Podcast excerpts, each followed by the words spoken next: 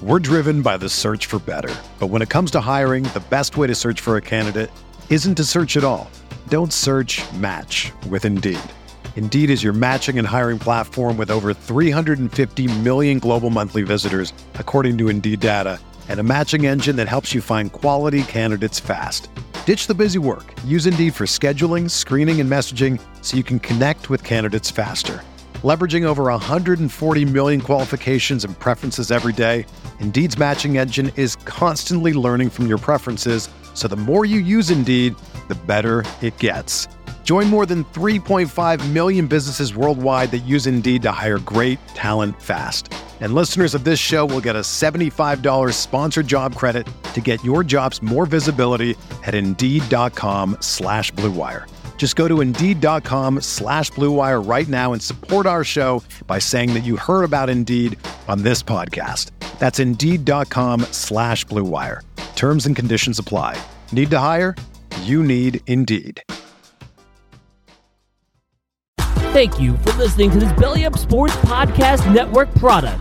Some said we go belly up, so we made it our name, and we're still here.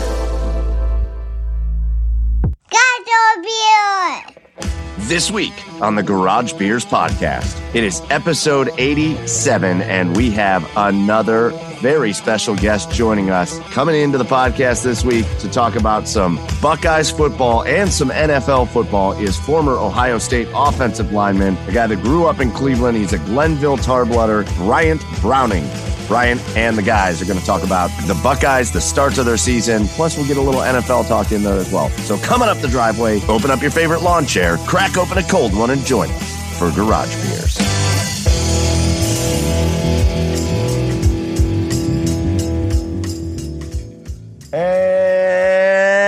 Welcome, everybody, to episode 87 of the Garage Beers podcast, proudly brought to you on the Belly Up Sports Podcast Network and the Unhinged Radio Network. You can find the Garage Beers podcast online at The Garage Beers on Twitter and Instagram. You can find us at the Garage Beers podcast on Facebook. And then you don't want to miss, you don't want to miss our TikTok. Go find us at the Garage Beers podcast or Garage Beers podcast. I don't remember what our TikTok name is, but go find the Garage Beers podcast on TikTok. We're doing uh we're doing our fun winter sports videos again. Chad just came out with a great one. And make sure you go over and subscribe to our YouTube channel as well, where we post videos of all of our special guest interviews uh, over there, and you don't want to miss those. Joining you as always, I'm your host, Michael Keefe. Go find me online at Garage Beers Mike. And with me, as always, over on the east side of Cleveland, it is Chad Meyer at Garage Beers Chad. What's up, Chad? Uh, hi, Mike. Hi, hi, Uh, hi. Hey. re- oh, yeah, I forgot. Sorry. Hi. There it is. Yeah. Uh, you remember how I'm a bit of an expert on conditions? Oh no.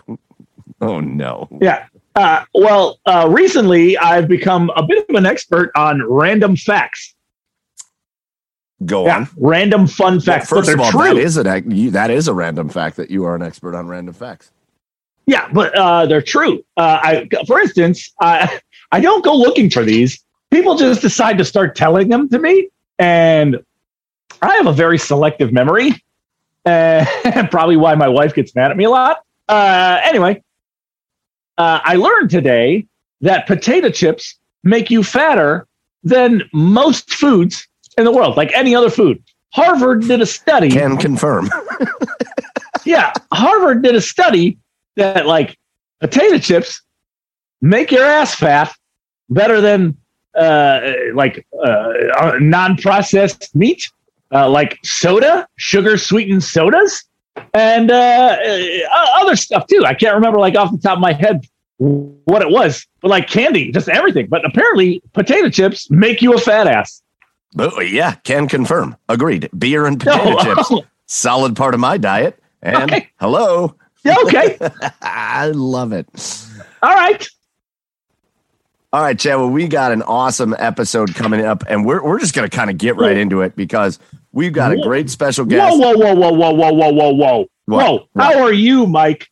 How are you? Joey's not here, so we got to find out how you are. Chad, I'm great. I'm sad Joey's not here for the second week in a row. He's got something crazy going on. He'll tell us about it next week. So we miss Joey down in Nashville. Go follow him anyways at Garage Beers Joe.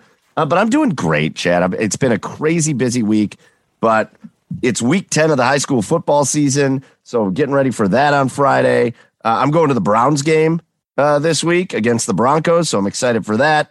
Uh, yeah. And, and I don't know. I'm just good. Life is good. Uh, but, anyways, we're going to get into it. We're going to get into our episode here. Chad's muted. You muted yourself, Chad.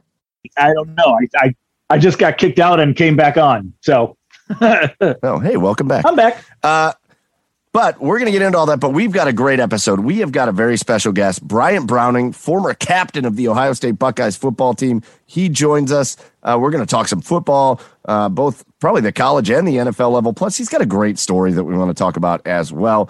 Uh, so uh, we're going to get him in here, and uh, and yeah, we're going to have a great time with him. All right, and we are very excited now to be joined by another special guest. Again, we if you if you know us here on the Garage Beers podcast, we're always just amazed We've got 80, we're on our 87th episode. And I want to say we have like 78 to 80 special guests. Uh, and so we're always lucky that people say yes to us, including our special guest tonight. This is a Clevelander. He is one of us here in Cleveland. He yes, was a yes. Glenville Tarblooder, and this this is like this was like the Glenville, some of the glory days at Glenville. Uh, uh, and then he went on to Ohio State, where he was a three-year starter and a captain of the Ohio State Buckeyes played for a little while in the NFL, and now this dude knows barbecue and football. we are very excited to be joined by former Ohio State Buckeye uh, Bryant Browning. Brian, welcome to the Garage Beers podcast. Oh, thanks for having me, guys. Mike, Chad, thanks for having me. Dude, Looking forward are, to it. It's gonna be a good time. I, I don't know, like I know that you're a football player and I know you're an expert on football and like I, well, we'll we'll get into that, but like I don't know. I'm I'm kind of a fat guy myself, so I don't know how we don't start this by talking about barbecue. hey, it's always a good start for me. Good start for me. So if you're in the Columbus market, you got to come check us out. Come check out the Pit Barbecue Grill. Uh, we have three locations uh, in the yeah. Columbus area. So we, I know I'm a little biased, but I'm telling you, the food is really good, really good. so uh, if you if you don't know, if if you haven't heard of the Pit Barbecue, you haven't been listening to the Garage Beers podcast because uh, Bryant started the pit barbecue with a couple buddies of his. One of those buddies uh, being uh, our former guest, a guy we had a great time on the show with, Chimdi Chekwa, former Ohio State Buckeye football player. Uh, was that something? How long have you guys? How long did you guys talk about that before you like actually went in and opened up a barbecue restaurant? Uh, so it, it, took a while. To be honest, it, it, a lot of planning went into it. Uh, so me and Chimdi, we we was college roommates, so we've been friends since Ohio State. We same same year, uh, came in the same year as a freshman Ohio State. Um, I believe our second year at school is when we became roommates. So uh, obviously, you know, your college roommate, you know, one of your best friends uh, be one of your best friends for the rest of your life. We, we, I think you got you, we all know how that goes, right? They know a lot of secrets, Brian. They know a lot right. of secrets. Something's got to stay locked right. in the vault. Exactly. Something's got to stay locked in the vault. exactly. Right. Right. So uh, so from there, to be honest, Chimdi was always more of a business-minded person. Uh, when coming out of college, he was trying to do a couple of things that, as I said, this didn't work out. I think it's from his family. His father owns a lot of business, and his um, his other relatives that. So he was more had that business mindset. With me, more or less, I was like, I'm, I'm, I'm right now, you know, so not really, really even thinking about it, right? But you know, as the NFL says, you know, not for long, right? You only, you know, you only play NFL, you know, most guys was like three years, two years now, something like yeah. that. Sure. So um, I boxed around for like four. I think Chimdi probably played. I, am a, I'm a butcher, maybe like six, about six years or so, something of that sort. Um, and so when we kind of getting towards the end of our career, um, trying to figure out what I'm going to do next, right? Like, you know, what, what I'm going to do now. What is life going to look like for Brian Browning? Um, and I decided I want to come back to Columbus. Um, my my girlfriend, fiance, wife now wife at the time was staying Ashley in Morgantown, West Virginia. Like, yeah, we're gonna move back to Columbus. You know, that seems like a good place to start life, type type of deal. And so that's what we did. Um, but at the same time, Chim career was he still was playing, but it was kind of dwindling down a little bit. He's having a lot of injuries and things of that nature. And we convinced him, like, hey, you should come back to Columbus too. like, hey, your friends are here, come to Columbus. um, so he did. He ended up moving, get finding a house, coming back to the Columbus area. And then our other business partners, uh, Mike Johnson and DeAndre Martin, Um, we've been friends for a really long time. Me and me and Mike Johnson went to middle school and high school together. So he's from Cleveland as well. Uh, came to Columbus, went to a smaller university in the area. Uh, then we met DeAndre in college as well through his wife and Chim's wife. They was in a, a sorority together. And so we met DeAndre nice. while he was in college. So we've known each other for a long time. Um, DeAndre and Chim, like I said, it was really big on the business side of things. Uh, we was always just good friends. Um, we felt like the Columbus market, we had a, a, niche in our type of barbecue, bringing it to the Columbus market. Uh, so that's what we did. We put our minds together. We came up with some really good recipes for families and uh, from family members and things of that nature. Came up with some really quality food and decided to open up a barbecue restaurant. So, so it's all so it's all family. Like, were you guys just sitting in like your backyard practicing barbecue, and you're like, "Yeah, man, we could do this. We could do this." Is that right? Uh, yeah, yeah, yeah, exactly. That's exactly how it went. So, uh, like I say, I'm from Cleveland. My partner DeAndre is from Cleveland. My other partner Mike Johnson's from Cleveland as well. Um, yeah. And so when we wanted to open up a barbecue restaurant, we, we took them, we brought them to Cleveland. We took them to some of the locations that we ate, used to eat barbecue at in Cleveland, and we went by family members' house and tried out some of the uh, some of the recipes there. When it comes to like who got the best mac and cheese, who got the best recipe for for, for collard greens, who got the best recipe for candy yams, and then we just kind of put all that stuff together. And we we sat down. We did a lot of eating at the time. We've been open five years now. It sounds crazy. It's been five years so fast. And uh, but at that time, before we started, we did a lot of eating, just trying out, hey, what makes sense? Is this good enough? Is it restaurant quality? Will people buy it? you know, is it good enough for people to yeah, buy? Yeah. And uh, and yeah, so that's how we kind of got started and came up with a recipe book. Book, and then uh, you know we, we ran from there. So. So what were the? I want to know the Cleveland places. Uh, so I'm East Side, right? So East Side, Glenville. So we have open pit yeah. right there on St. Clair. Um, we went to uh, Kim's. Uh, Kim's. I don't know what Kim's proper name is, but Kim's. That's in the Collinwood neighborhood. Yeah. Uh, we went to a B and M's. Um, uh, what else? There was a place on Kinsman. I, think that I can't remember what it was. There's a place on Kinsman that I know that was really, really good. Uh, is that Mount Pleasant? Yes, yes, yes, yes, yeah. Mount, Mount, yeah, Mount Pleasant. Yeah, yeah, yeah. We didn't take him to Mount Pleasant, but I'm familiar with, with Mount Pleasant as well. So, but he got the gist of what we was going for from there. So, yeah. I was waiting for Hot Sauce Williams because that was my. Uh, we didn't go to Hot Sauce. We didn't go to Hot Sauce. Then no. they closed the one on Carnegie, and that's the other one's just not the same.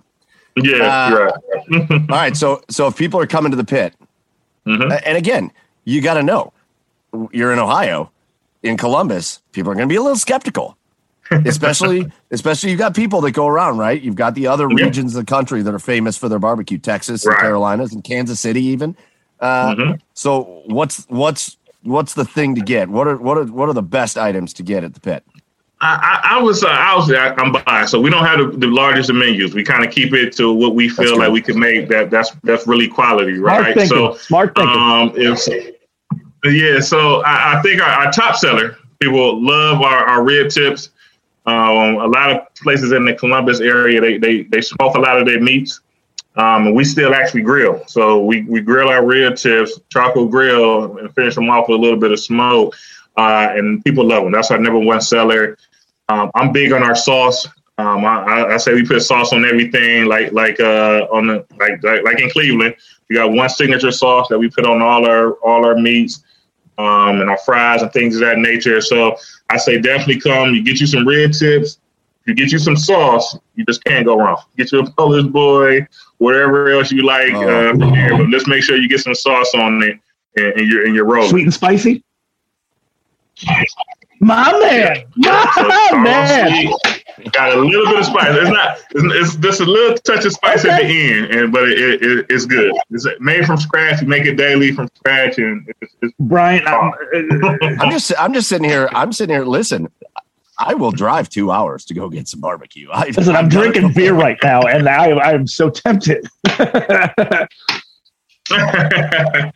uh, speaking yeah. of that, Chad, before we get into football and before we get into the rest of, uh, of everything with our awesome special guest, Brian Browning, we're going to start with our garage beers of the week, uh, which is our favorite segment we do. Uh, and Brian's going to join us here for that mm-hmm. segment. Uh, he brought a, a garage drink of the week. So basically, what we do, Brian, is Brian is we just uh, say what we're drinking, give it a little Okay. review, and then we'll pass right. it on. All right, all right. Let's start with me. You can lead us off. Yeah. Okay. All right. So tonight I have. I got. I'm gonna put it in the camera here because I won't butcher it now. Oh, So I got some. Got some Rebel. Uh, Yes. Distillers Collection, bourbon, whiskey. A guy sold this to me. Told me like, "Hey, this is a rare bottle. This is something like you just can't pick up on the day to day." Um, he was like, "I don't even know why it's really on the shelf right now, but you should buy it." So I did, and it's it's pretty good. It's pretty good. I like my bourbon on the rock, so I think my ice is melted by now. But I do like a little a little water. I feel like that brings out the flavor of it a little bit, and it's pretty good. Um, I would say I guess I don't drink a ton of regular Rebel, but this uh, collection edition is pretty good. It, strong enough, but not overdoing it. Not too much bite. Still smooth. Like I said, I put a little uh, put miles on the rock, so I get a little that little water in there, so I can really taste those flavors without without fighting for my life to get them out. So, It didn't sound like you were tough. You, it didn't sound like you were a tough Rebel. seller, Brian. Hey, you should really No, try this no, one. Yes, I no, should. I should try yeah. that. Rebel, Yep, yep, Rebel, you should buy it. Sold. so Well, if I knew we were doing bourbon, I would have switched things up tonight. But it's too. late. yeah, I'm, I'm sorry, I threw it in. last second call. But it, but it also sounds like you know bourbon and pit barbecue.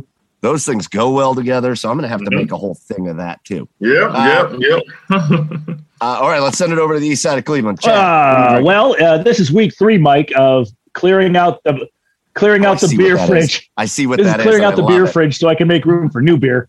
Uh, this is Southern Mhm. Tier Warlock, guys. It's uh, it's the uh, Imperial Pumpkin Stout. It's not as thick. It's not as Oh, thick as so a lot good. of stouts are, uh, but it is so tasty. Just a hint of pumpkin uh, and, and spice and and everything. Nice, man. It's just it's just a good stout, man. I love it. It's uh it's eight point six uh percent alcohol. So I have two here. Uh so by the end of this, good boys, I'm gonna be feeling really nice. I'm not gonna lie. Imagine, imagine a nice warlock, cold in a nice glass with some rib tips. Hmm I mean, you're that's a Mhm. meal right there. That right sounds there. delicious. All right, get you some red to some mac and cheese. Yeah. I love it. I'm, I'm All right, so that's stretching out for to it. I'm me. stretching out for it. Uh, yeah, you better start working on. it. Uh, uh, that's going to bring it over to me, and I have got a beer from California again. I think this was from.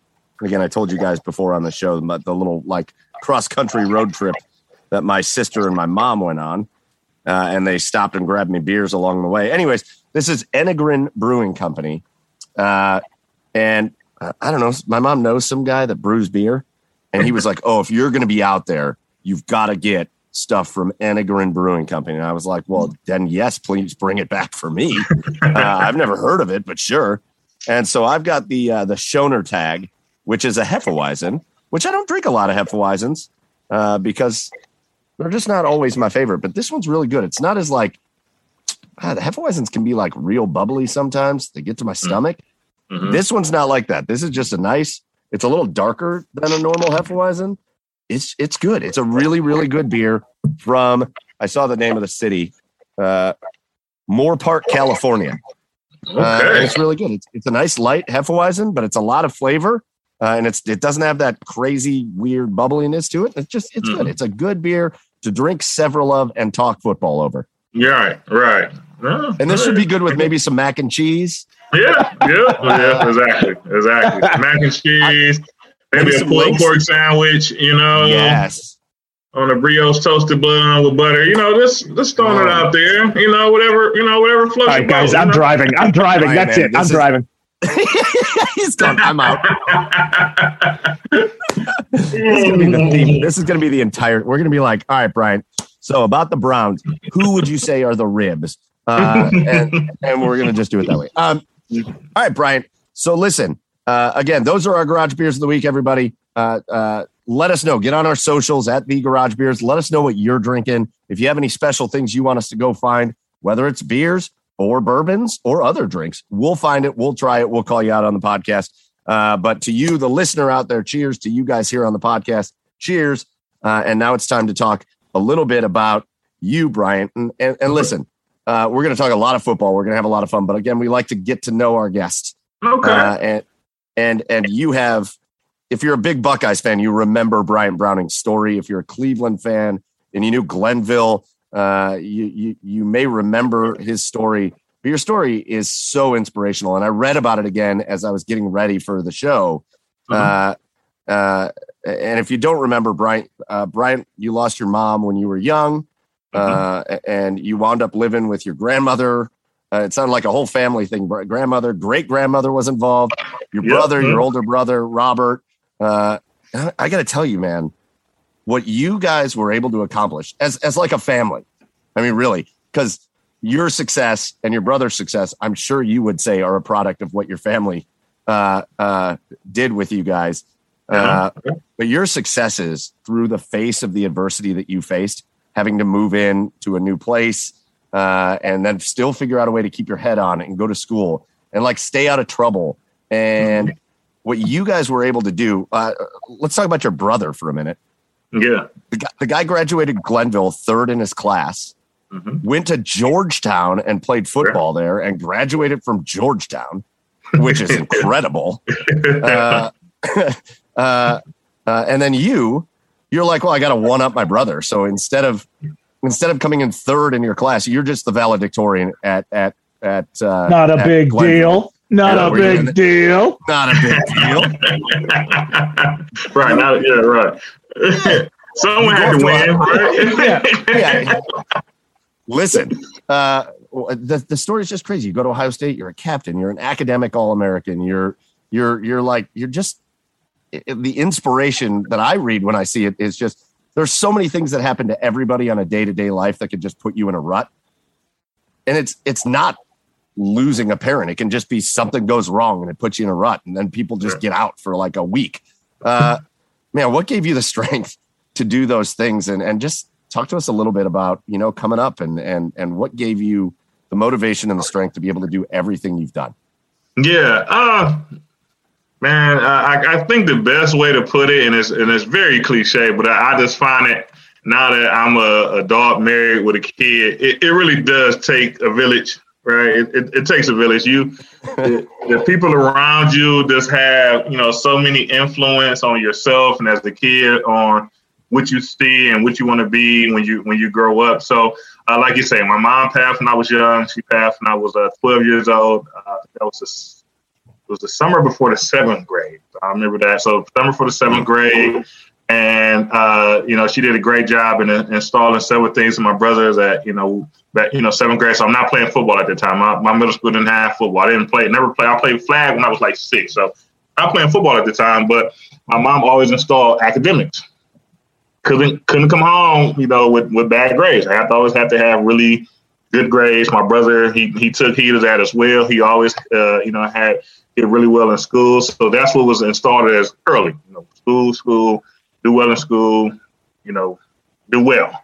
My mom is funny. My mom, uh, she actually graduated high school. She transferred schools while she was in school, but she actually had straight A's all the way through high school. like she got a plaque that shows that she had straight A's all the way through high school. classic overachiever Yeah, right. And you know, due to life, you know, um, things wasn't prettiest of things for her. You know, she kind of got herself in some really bad and difficult situations. And uh, but you know, when it came to her kids, she always loved us, and that's what she installed. You know, school first. Um, so uh, that was kind of it. So when once my mom passed, my grandmother, like you say, grandmother started living with her. She kind of just jumped on that same track. You know, you guys know school. You've been good at school for all these years. Let's, I expect you to continue to be good at school. And so that's what we did. We, you know, we kind of always, you know, focused in honor rolls, uh, you know, really well. I, I I never missed school. I literally, so like I said, my mom passed in the summer of the sixth grade going to the seventh. From the seventh grade through graduation of high school, I didn't miss a day of school. I was there every day. It was, it was school. I was there if I got a cold or something like that. I, I triggered off, and I always made it to school. Um, and that's just kind of you know how we was raised more or less from there. And going to Glenville with uh, head coach Ted Senior, you know, once once I got there, I think he did a great job at uh, you know giving a, a young kid from you know sometimes not in the best of situation, not in the best of neighborhoods, giving us a dream, um, just kind of showing us that there's more to the neighborhood. Uh, he's really big on just like we just need to go places. Like you need to go to Ohio State and see that you know kids go to school here and play football and they do this, and kids go to um, Wisconsin, they go out east. My brother, you know, to Georgetown. Like we, we you, you, you could go to these places. You can belong here. You can fit in, and just kind of, you know, pin that in a, a young kid's mind that you know that you know, there's more to the neighborhood. You know, the neighborhood is fun. You know, you grew up here. You know, if you help, you definitely should help and things of that nature. But as we all know, when it comes to some of the inner city in, in Cleveland or in any big city, you know, there's a lot of crime. There's a lot of you know drugs and you know people not doing the right things uh, sometimes in that nature. So um, estimate to like I say, it's just a village. You know, my mom instilled this. Grandmother came in. They they kept things going, kept things afloat. I was fortunate enough to go to Glenville High School. Um, I had the size. I'm six four, huge kid. And you know, Coach Ginn was like, "Hey, you can do this stuff. hey, hey, you can go to a house. You can go to, you know, the Big Ten and play football at a high level. You can do these things. And it's kind of really, uh, like I say, just opening your mind to it, opening your eyes to it, taking you to it, so you can see it. So it's not just a story. You can see it that you know you can actually do these things, and then just kind of falling into it. You know, this, you know, being coachable, all around, coachable in life, coachable in the field, learning, growing, putting the work in, and uh, you know, no regrets, and just kind of kind of taking heed of things from there. So. I, I love I love that you brought up Ted Ginn because I was going to ask you about him too, just because he's he's such a legend, right? He's such a legend in the Cleveland area. Uh, it had to been kind of cool to have him as your coach at that time, right? Because you followed up Ted Ginn Jr. I mean, you weren't right. you, you, weren't very far behind him. Yeah. And so, you know, the name is the name became even bigger when Ted went to Ohio State, and then obviously uh, onto onto bigger you know bigger things in the NFL as well. Uh, mm-hmm. But that would have been kind of cool to have a guy like Ted Ginn Sr. who you knew, like you had to know as a kid even there that that guy's kind of got the ear. Like if he calls somebody mm-hmm. at Ohio State where his kid was just like carrying teams to national championship games and stuff uh, if he makes a call there, they're going to listen. Yeah, yeah, uh, yeah. Right. That's just um, a testament to who he is. I mean, I first met Coach Ginn. Um, oh, I think I was in the fifth grade. I was in the fifth grade. My brother was in middle school. He was a he was a he was a big guy, so he was throwing shot put and like running track or something like that. And back then, um, you know, he's just see guy. You see a kid with good size and things of nature, like hey, where you live at? I'm like, oh, we live right over here on Lake. we live, I stay right across the street from Glenville High School. Uh, so like, okay, so you know, I expect to see you in a couple years, more or less. Yeah. And then, and with, my brother, like, hey, okay, you know, you're a big guy, you're here, you're, you know, you're doing your athletics. I expect to see you at Glenville High School in a couple years. And um, you know, that was the first time I met him. He met that was my, like I said, fifth place. My mom was living still at the time, so spoke to my mother, spoke to the, us, and hey, like, hey, I'm working this program here at Glenville.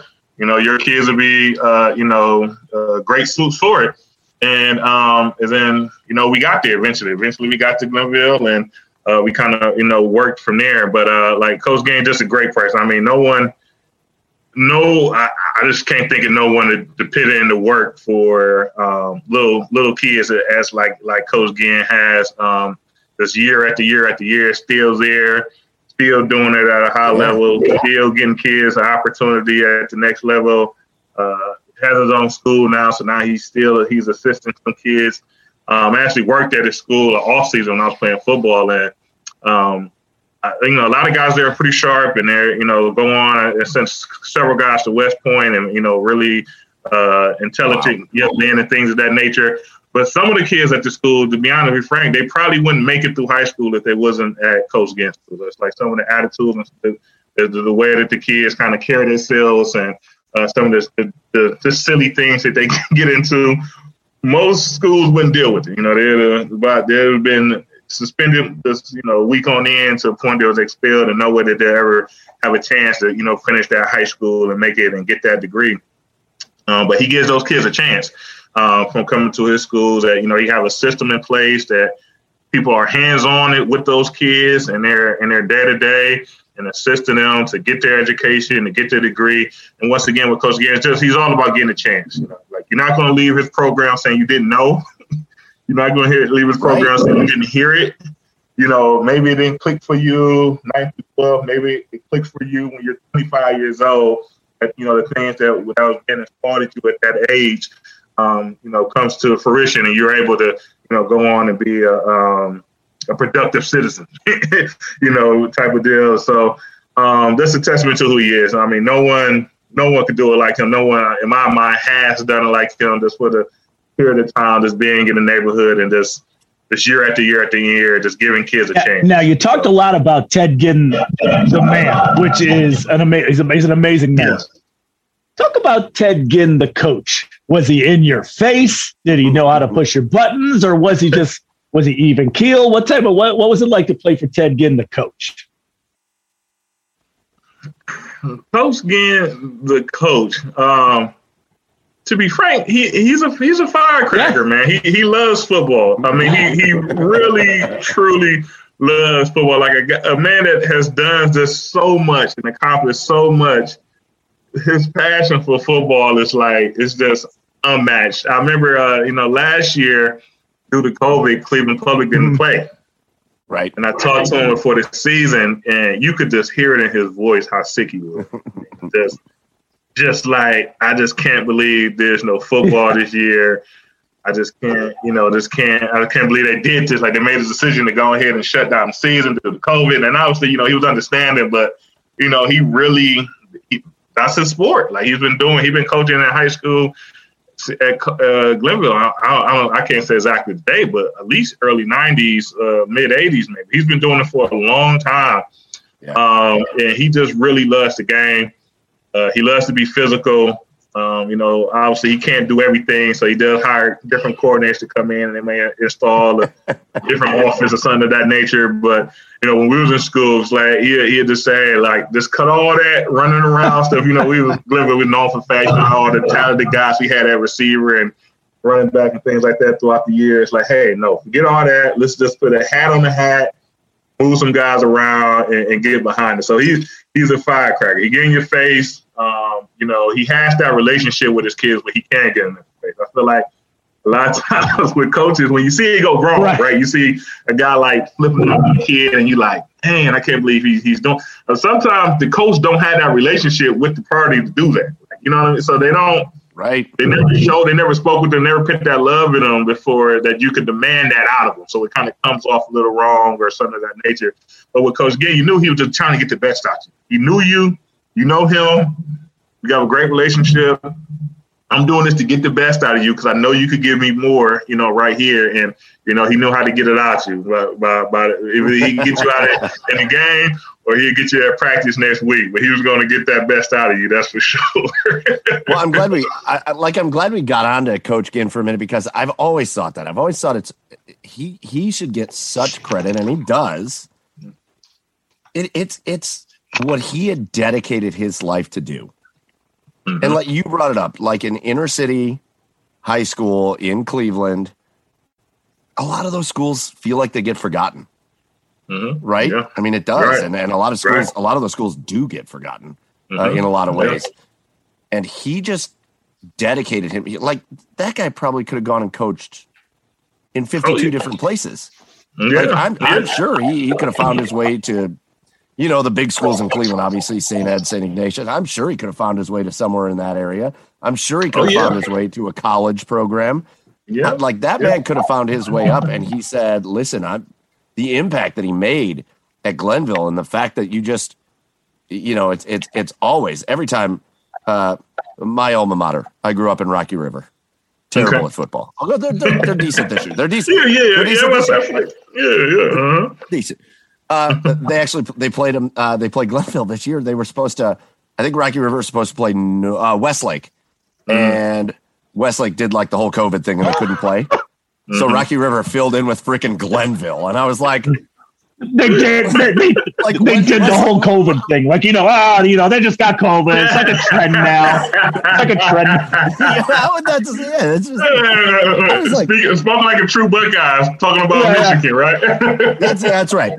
I was like, I was like, how do you go from a? They're going to beat Westlake by they're going to beat the brakes off them by forty, and I'm like, you filled it in with Glenville, and they lost. Uh, and yeah. so that's how that goes. But just what Ted Ginn has, has dedicated his life to do, and then and then the fact that he succeeded tremendously at it. Uh, yeah. You know, it's always cool to talk to to guys that came out of that program. Chad and I are Chad and I are both really involved in high school football. We broadcast high school football. We watch what happens with these programs, and to see what he dedicated himself and to what he means to that community, I think is is it's it's unlike anything. It's unlike anything. Yeah. There's not a lot of things like it. Yeah, um, yeah, that that's special. That's for sure. So let's talk about your move then. And you you you you kick ass at Glenville. You make your move to Ohio State. Mm-hmm. And what a freaking time to make your move to Ohio State, right? Your right. your freshman year. Now you were there five years, right? Yeah, five years. Yep, for red shirt. Yep. Mm-hmm. So your first year was the Florida championship game, right? That's right. Correct. Mm-hmm. Yep. Uh, so then your first year on the team, like you redshirted your first year, but then your first year, uh, uh, seeing the team, seeing the sideline, being on the team uh, outside of the red shirt was the LSU championship. Correct. You were right. there for four years, and you are a four-time Big Ten champion. Mm-hmm. Like uh, four Big Ten titles, a national championship. You played in a Sugar Bowl. You played in a Rose Bowl. You played in a Fiesta Bowl. Uh, you didn't win a title, but like, what an insane run that is! Like, do you ever look yeah. back at your time at Ohio State and think like, nobody ever experiences college football. It's like, it's like Mount Union, but that's like at a smaller level. Nobody ever in D one experiences a run like that. Yeah, yeah, like you said, it was pretty special. Uh, you know, when, when we red share, I mean, Tressel does a great job. We're, we're essentially there. Only thing when you red share, the only thing you don't do is go to the away game. So right. home games, you're there, you're fully dressed. So we go to the bowl games. We got to experience the whole thing. It's basically you dress too. So essentially, it's like you know, you're just not playing your red shirt year. So I say, you know, five years, Big Ten champions, beat Michigan five years five yeah. BCS uh, games, two national championship. We lost them, but you know we, we was there. Um, so, but so yeah, it was just it was just a heck of a run. Um, whenever people ask about my you know college years, um, just like hey, we was I played on a lot of really good teams. Played on a lot of good teams. Um, you know, with Tressel, um, you know, Tressel has a what's the saying? Tressel ball, right? You know, right. Tressel ball. He you know one of the flashiest guy when it comes to his offense. Um, you know, his defense was going to be really strong. His offense was going to have, you know, some key guys and key spots that, you know, just kind of be able to to kind of take advantage of things when they kind of hit, and you know was going to run the ball, and you know we was going to was going to win games that way. And um, so yeah, you know, it was just a really good time to be at Ohio State. Uh, I also played with a lot of really good guys. Um, you know, we got my true freshman year up when uh, George Smith won the Heisman, so got to see what that run looked uh, like uh, undefeated season to the uh, to the national championship game. Uh, you know, love and still talk to a lot of those guys. Um, Oh my god, that, that, Michigan game that year. Oh that man, year Troy won the Heisman. oh yeah, that Michigan game, right? Wasn't it's that funny, like forty-two? Like, when people always ask about like you know what was your biggest game at Ohio State like that you oh. you know that you, we I still say it was that Michigan game. You know, I guess oh. you know when I was playing, like once I actually was on the field, you know, you kind of you know you're focused on the game, right? You're focused on you know making your blocks, you know, winning the game, things of that nature. So the atmosphere of it kind of just you're not really focused on it, right? You're really focused on you know on, on playing. And so, as being a true freshman, you know, playing, you know, red shirt, and so playing this listing on my, just kind of get to go and just enjoy it. You got one number one, number two. You know, whoever wins this is going to be the favorite. You go into national championship, you're going to be the favorite to win it. And man, it was just electric. I mean, just just electric. And then afterwards, in the fashion we won it, the uh, fans rushing the stands. I remember when the fans rushed the stands, I couldn't get to the locker room. Someone had to grab me and pull me to the locker room because people was like, "Which way is it, man? So Which way is it, man?" And I, I dug my head down and like I can't get to the locker room. I remember someone had to like grab me and pull me through. I think I, I was the like I said, I'm a true freshman, so I was the second to last person to make it to the locker room. I made it in and then Vernon Gholston made it in behind me. I don't know what he had to go through to get there, but it was just like you said, it was just a, a, very, it was a, it was a very electrifying moment. Definitely, definitely, in the sense of the rivalry in the game. So now I know you can't definitively answer this question, but you talked about, but you talked about oh, Jim no. Tressel Maybe but you talked about but you talked about Coach Tressel and like the way his style of coaching and his his system, the way he played. With and you know, it was more of you know an I formation, a fullback. You know, it, you know, you were you were going to run the football, play good defense, and win the game. Do you think, like in today's day and age, where everything is just so spread out, and, and it's all about speed and athletes now, like like what would he have was he stuck on that system or do you think coach would have been able to adapt in today's day and age you know it's funny you bring that up because a lot of times when i speak with uh, former teammates they kind of bring that up because yeah. you know at the time you you know the spread was just kind of starting to come on right you had uh, Oregon doing a really good job with spreading things out and, and being successful with it and obviously Urban Meyer uh, in Florida he was doing some things with more space and uh, you know, it's, it started to kind of come on. Um, in my opinion, I think I, I, would say yeah. I think Tressel would have tried to adapt that way just before, because being being frank with it, it helps with recruiting, mm-hmm. right? You know, if you're you know recruiting some five star quarterback or wide receiver, things of that nature, and they don't feel like um, they're going to go to an offense that's kind of conducive to them getting their touches and stats and things of that nature, so they could go on to the next level. Um, um, I think you know he would have had to try to kind of you know mix a little bit of that stuff in. Um, when I played, my quarterback for most of the time was Terrell Pryor, so you kind of seeing you know a little bit more shotgun stuff with Terrell Pryor, uh, just due to his talent and you know the fact that you know we know if we could get Terrell running straight, you know he's going to be better than most of the guys that's out there. So um, let alone with throwing the ball and, and, spreading the ball around to, to the weapons around us. So I, I think he would have tried to kind of throw some of that stuff in. Uh, but for, when playing with Tressel, I mean, he was a big teacher of the game, right? So he like every week we used to kind of go over what was needed in his opinion to win the game. Like, so if we want to win this game, these are the things these are the stats that I feel like we need to win that if we're going to win the game. So he was big on uh, rushing the ball. and I, when I watch stats, so a lot of times I miss a game, I go and I just check the box score and try to look at the stats and see like how the team perform. He was big on winning the rushing battle. So it's my controlling the line of scrimmage. Who, who's going to win the rushing battle? Had the most yards there. Uh, turnover margin. Who protected the ball? Who got the takeaways? Um, and then he was big on doing something special on special teams. So if you could block a kick, run a kick back, or at least keep it even. And so literally when we go through the season, he'd pull up stats. Okay, so say we're playing Iowa for the week. Okay, Iowa played Iowa State. They won the game. This is what they did rushing. This is what they did turnover margin. This is what happened in special teams. We playing Michigan State. This is what Michigan State did against Indiana, and look who won the game. And it's kind of that's what, literally what he'd do. That was kind of part of his uh, routine and getting the team ready for a game. And I think he would have, you know, stayed true to those things to make sure that we was, you know, he felt like we were in a good position to win those things.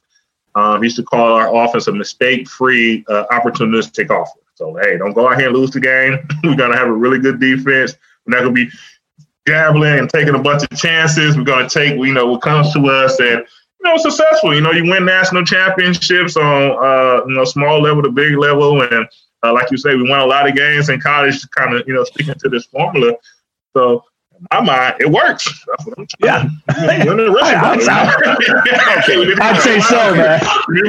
Okay, okay, but in fairness, is there anybody on the planet that would enjoy Tressel ball more than an offensive lineman?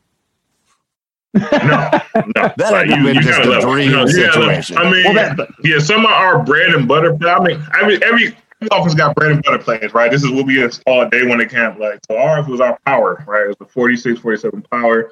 We got double teams up front. We got a guy pulling. We trying to get a kick out on the back. We got a guy pulling up the lane. Running back is making a read off of that. And so we used to, hey, we running this play no matter what. We don't care what the defense line up, how many people in the box. Uh, we we're gonna run this play, and this is why it's gonna be successful when we run this play no matter what. And hey, that's that's how yeah. we did. So you know, as an offensive lineman, you let it run the ball. You want to run the ball. That pass stuff, you kind of getting, you know, you kind of stepping back and getting hit. But when you're running the ball, you coming at people. So that's what you, you, you just you just reminded me, man. You just gave me flashbacks to my old high school coach. He was this big old Italian guy, and he just and he just goes. He he, he tells every day in practice he was gonna. He said, "We're gonna run a 42 ISO right up their ass. We're gonna tell them we're coming." and, and we're and we're going to tell them what we're running, and we're still going to run it right up their ass. Yeah, it's a mindset. It's It a really mindset, is. right? It It's a really mindset. is. You- It's a mindset. Mhm. I love it. Yeah. So your la- your last year at Ohio State, it's obviously the infamous gold pants, tattoos, weird situation that goes down. You guys, you guys have an incredible year. Uh, Mm-hmm. you take out you take out Arkansas. Was that was that Ryan? So, yeah, Mallett? Arkansas and the Sugar Bowl. Uh huh. hmm Uh, so you take out Arkansas. It's a great year. Uh, you're all, I think the only loss was a Wisconsin game earlier in the year. Uh, and then you they go back and they do like vacated wins. So I, I I've always wondered like when you look back and it's like, oh, those were vacated wins. Like, do, do you did you look back and care about vacated wins, or are you like, listen, man? we Oh, I mean. No, I mean, me, like you know, honestly, so that's my my captain year, right? All the all the all the all the all the riff raff happened, but well, we got I mean, talk you don't about think that. about it. Yeah, yeah. You don't think you, you care about. You know, you you know you went out there, and you won those games, right? but after we went out there, we played. They tried their best. We played our best. We won those games. So um, obviously, um, you don't like to see it. So you know, maybe when I you know take my kid, you like to see you know the 2010 Sugar Bowl up or something of that nature.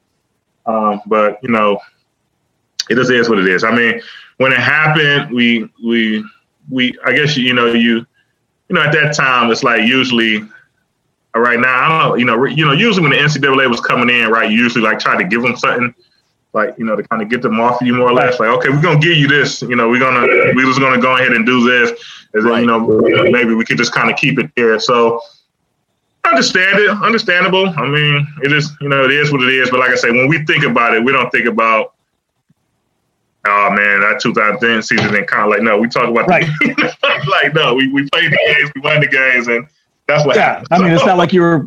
Although I suppose Huh? No, I was going to say it's not like you were playing with like ineligible players or something like that. It was it was just st- the Right. stupid stupid stuff. But I Yeah. guess I guess you would maybe care more about it if you like you left after that year that you were gone out. Right. you played those games, you won those games out.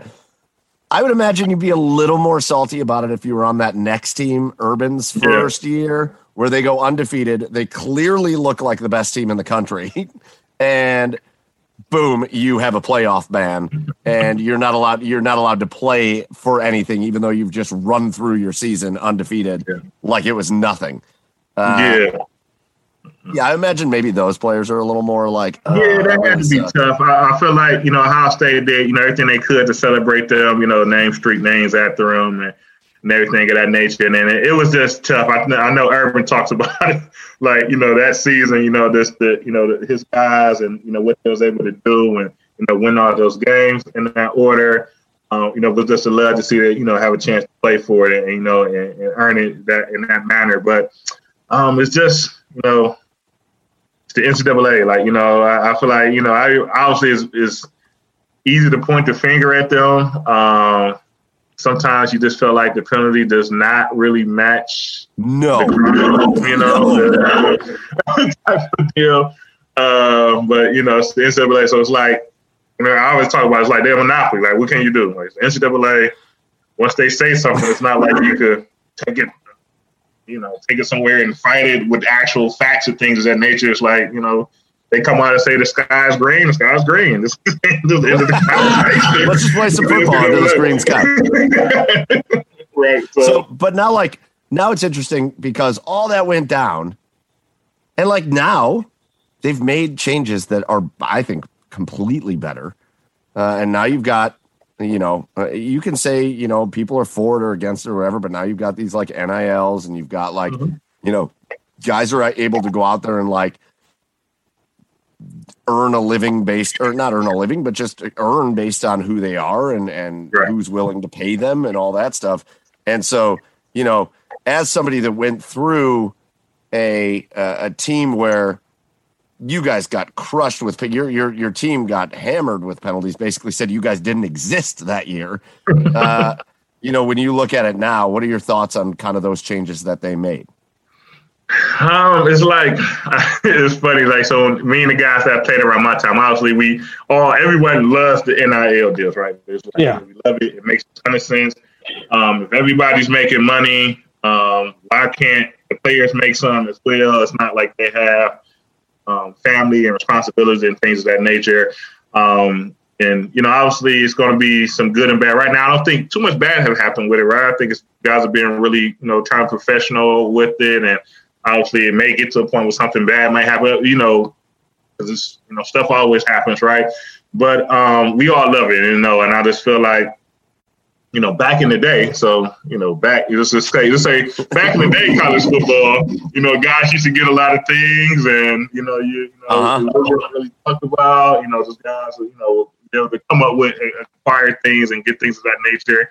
And then um, in our era, so we kind of call it uh, Maurice Clarett. You know, he's a great guy. You know, I, am sure you guys are, you know, keep up with all the great work he does now, but we kind of call it the after Clarett area era.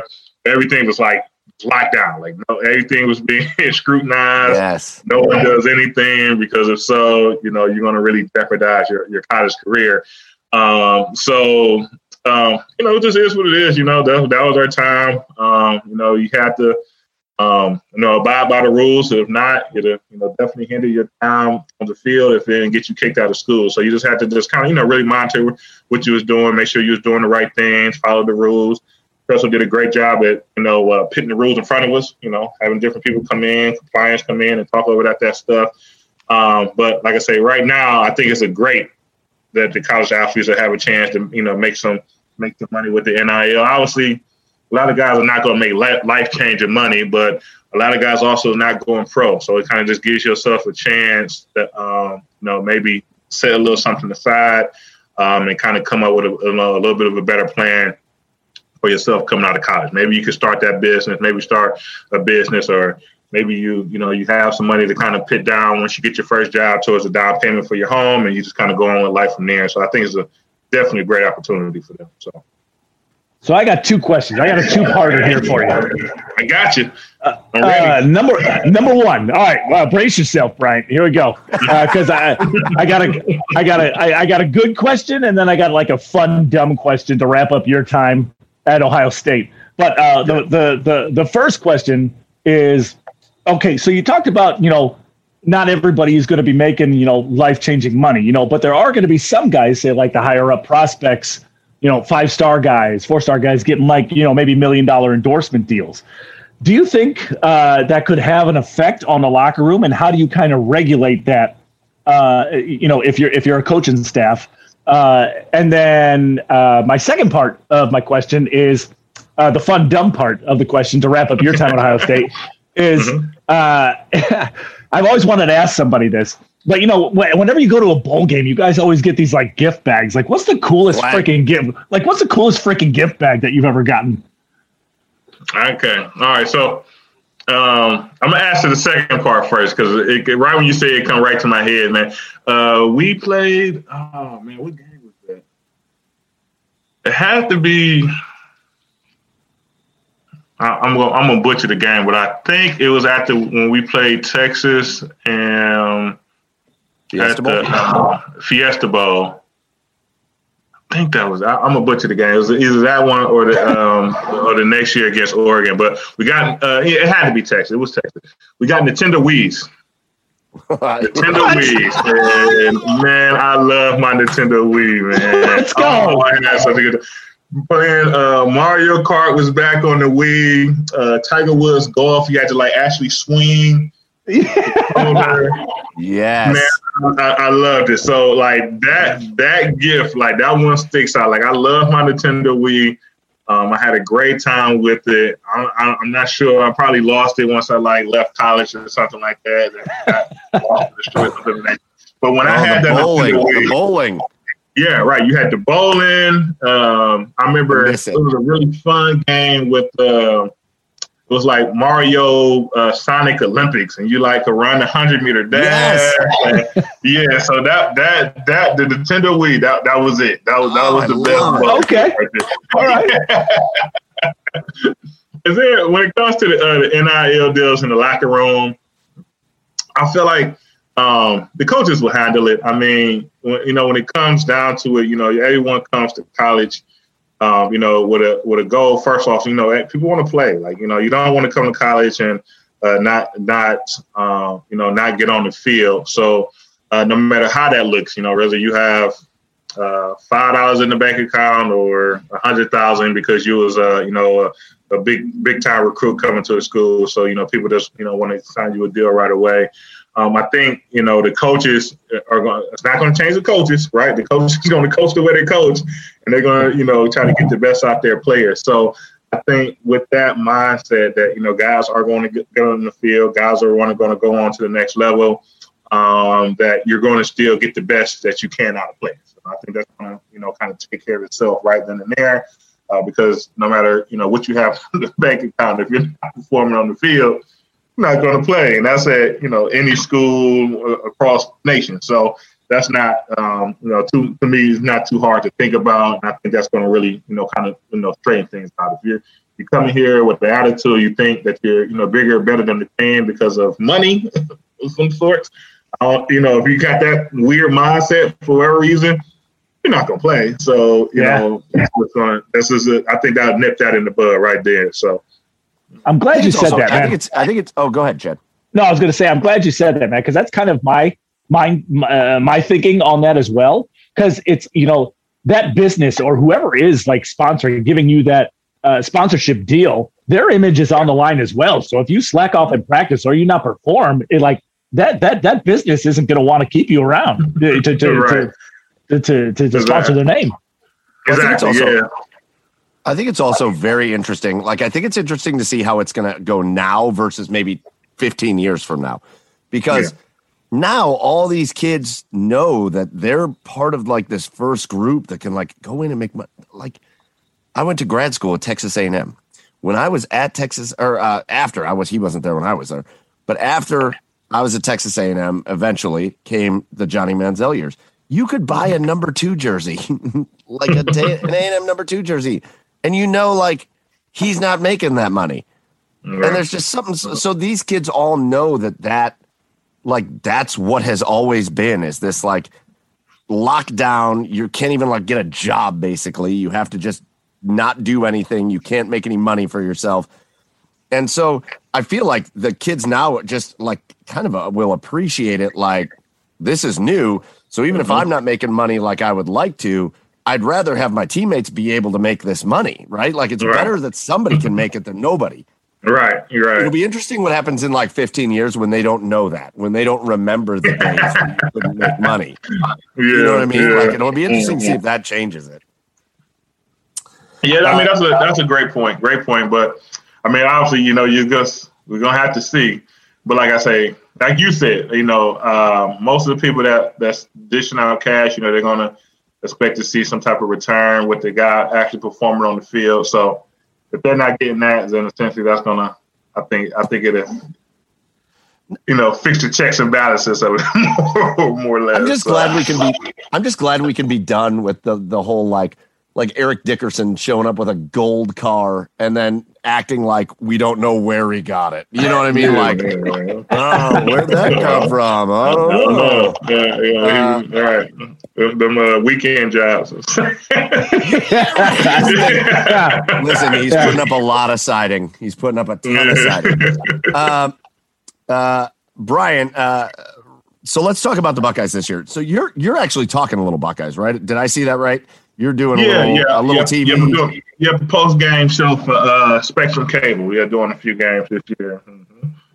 Nice. So if you ever get Spectrum Cable, check out the post game show because right. you can see how awesome Bryant Browning is on our show. So you obviously want to watch him talk about the Buckeyes on the post game show. So check mm-hmm. that out. So let's talk about the Buckeyes. Yeah. Shaky start to the season. Mm-hmm. What are you watching? What are you watching, Chad? Uh, Apple, uh, guys, breaking news. I'll have updates as the show goes on, but uh, there's a potential upset alert right now. Appalachian State is up 21-20 over Coastal Carolina in the third quarter. So uh, we'll just keep it. We'll just we'll just keep you abreast of the situation. Oh, thank God you're filling us in on that game. You're welcome. Coastal Carolina is ranked 14th, Mike. Coastal Carolina is ranked 14th.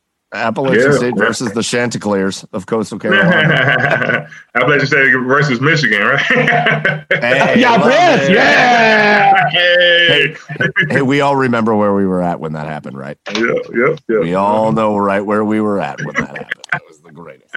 Uh, so listen, shaky start to the season for the Buckeyes, right? You have that mm-hmm. close game at Minnesota, man. That that uh, I'm still I'm still like heartbroken about that kid from Minnesota that that was injured in that game. Yeah. That running back man, running back, yeah, insane. Uh, uh, you win that close game. They pull away eventually. Obviously, the loss to Oregon. Uh, so after you watch the first couple weeks of the Buckeyes, uh, C.J. Stroud looked less than comfortable, but he's also so young and so inexperienced that that had to be a little bit expected. Mm-hmm. What maybe wasn't so expected was the fact that the defense looked awful. Like one of it, it, looked it looked like one of the worst defenses. Mm-hmm. And you're just not used to seeing that at Ohio State. So what were, what were your thoughts after after you watched those first couple weeks? What were you thinking with the? Yeah, um, so I mean, exact same thing that everyone was saying. I'll be honest, I had a lot of faith in CJ Stroud. Um, I just felt as a young guy um, you know, he's not, uh, you know, he's not a runner, right? So he's a, you know, he's a real pocket pocket quarterback. And a lot of times early on, you know, maybe you make the throw, maybe you miss it, but to me, when watching the guy, like I said, I'm not a quarterback by any means. I just, you know, like to watch the game of football. I like to see the, you know, the quarterback be timely, right? If the ball was supposed to go to this receiver uh, you know, uh, on on the five step back that you see the ball going that direction. So maybe it was inaccurate, maybe he missed the throw, maybe catch it complete, maybe it's an interception.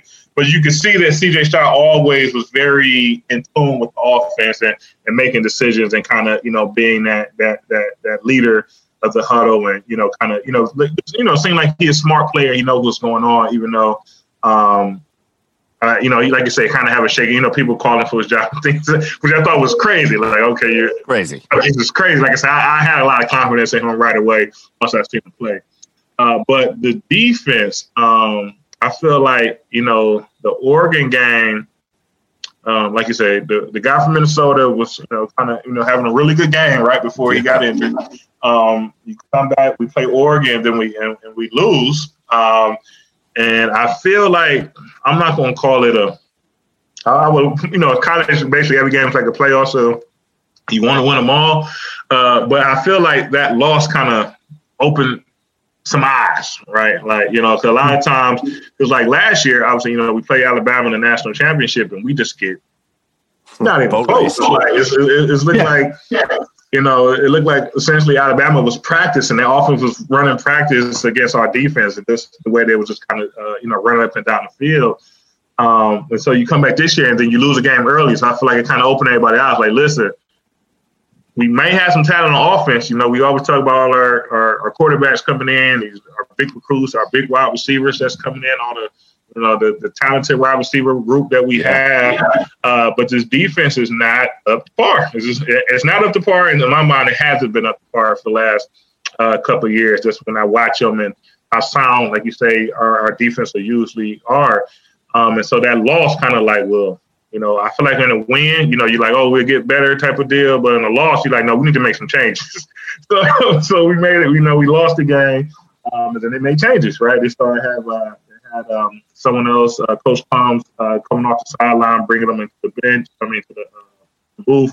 Different parties calling the defense now, uh, getting different eyes on it. From I understand, it taking more of a group effort and calling the defense now compared to just you know one party. And you know you're seeing improvements, right? You, um, in my mind, I feel like any def- good defense has to be able to stop the run, right? Got to be able to stop the run. It looked like Oregon ran like the same play four or five times for touchdowns. Every time they got in the red zone, rather. Um, and they just it, it, looked like as if they just had no idea how to stop it, essentially. Um, but you know, right now you're seeing improvements, and that and that it feels like this uh, was a Tulsa they played after Oregon.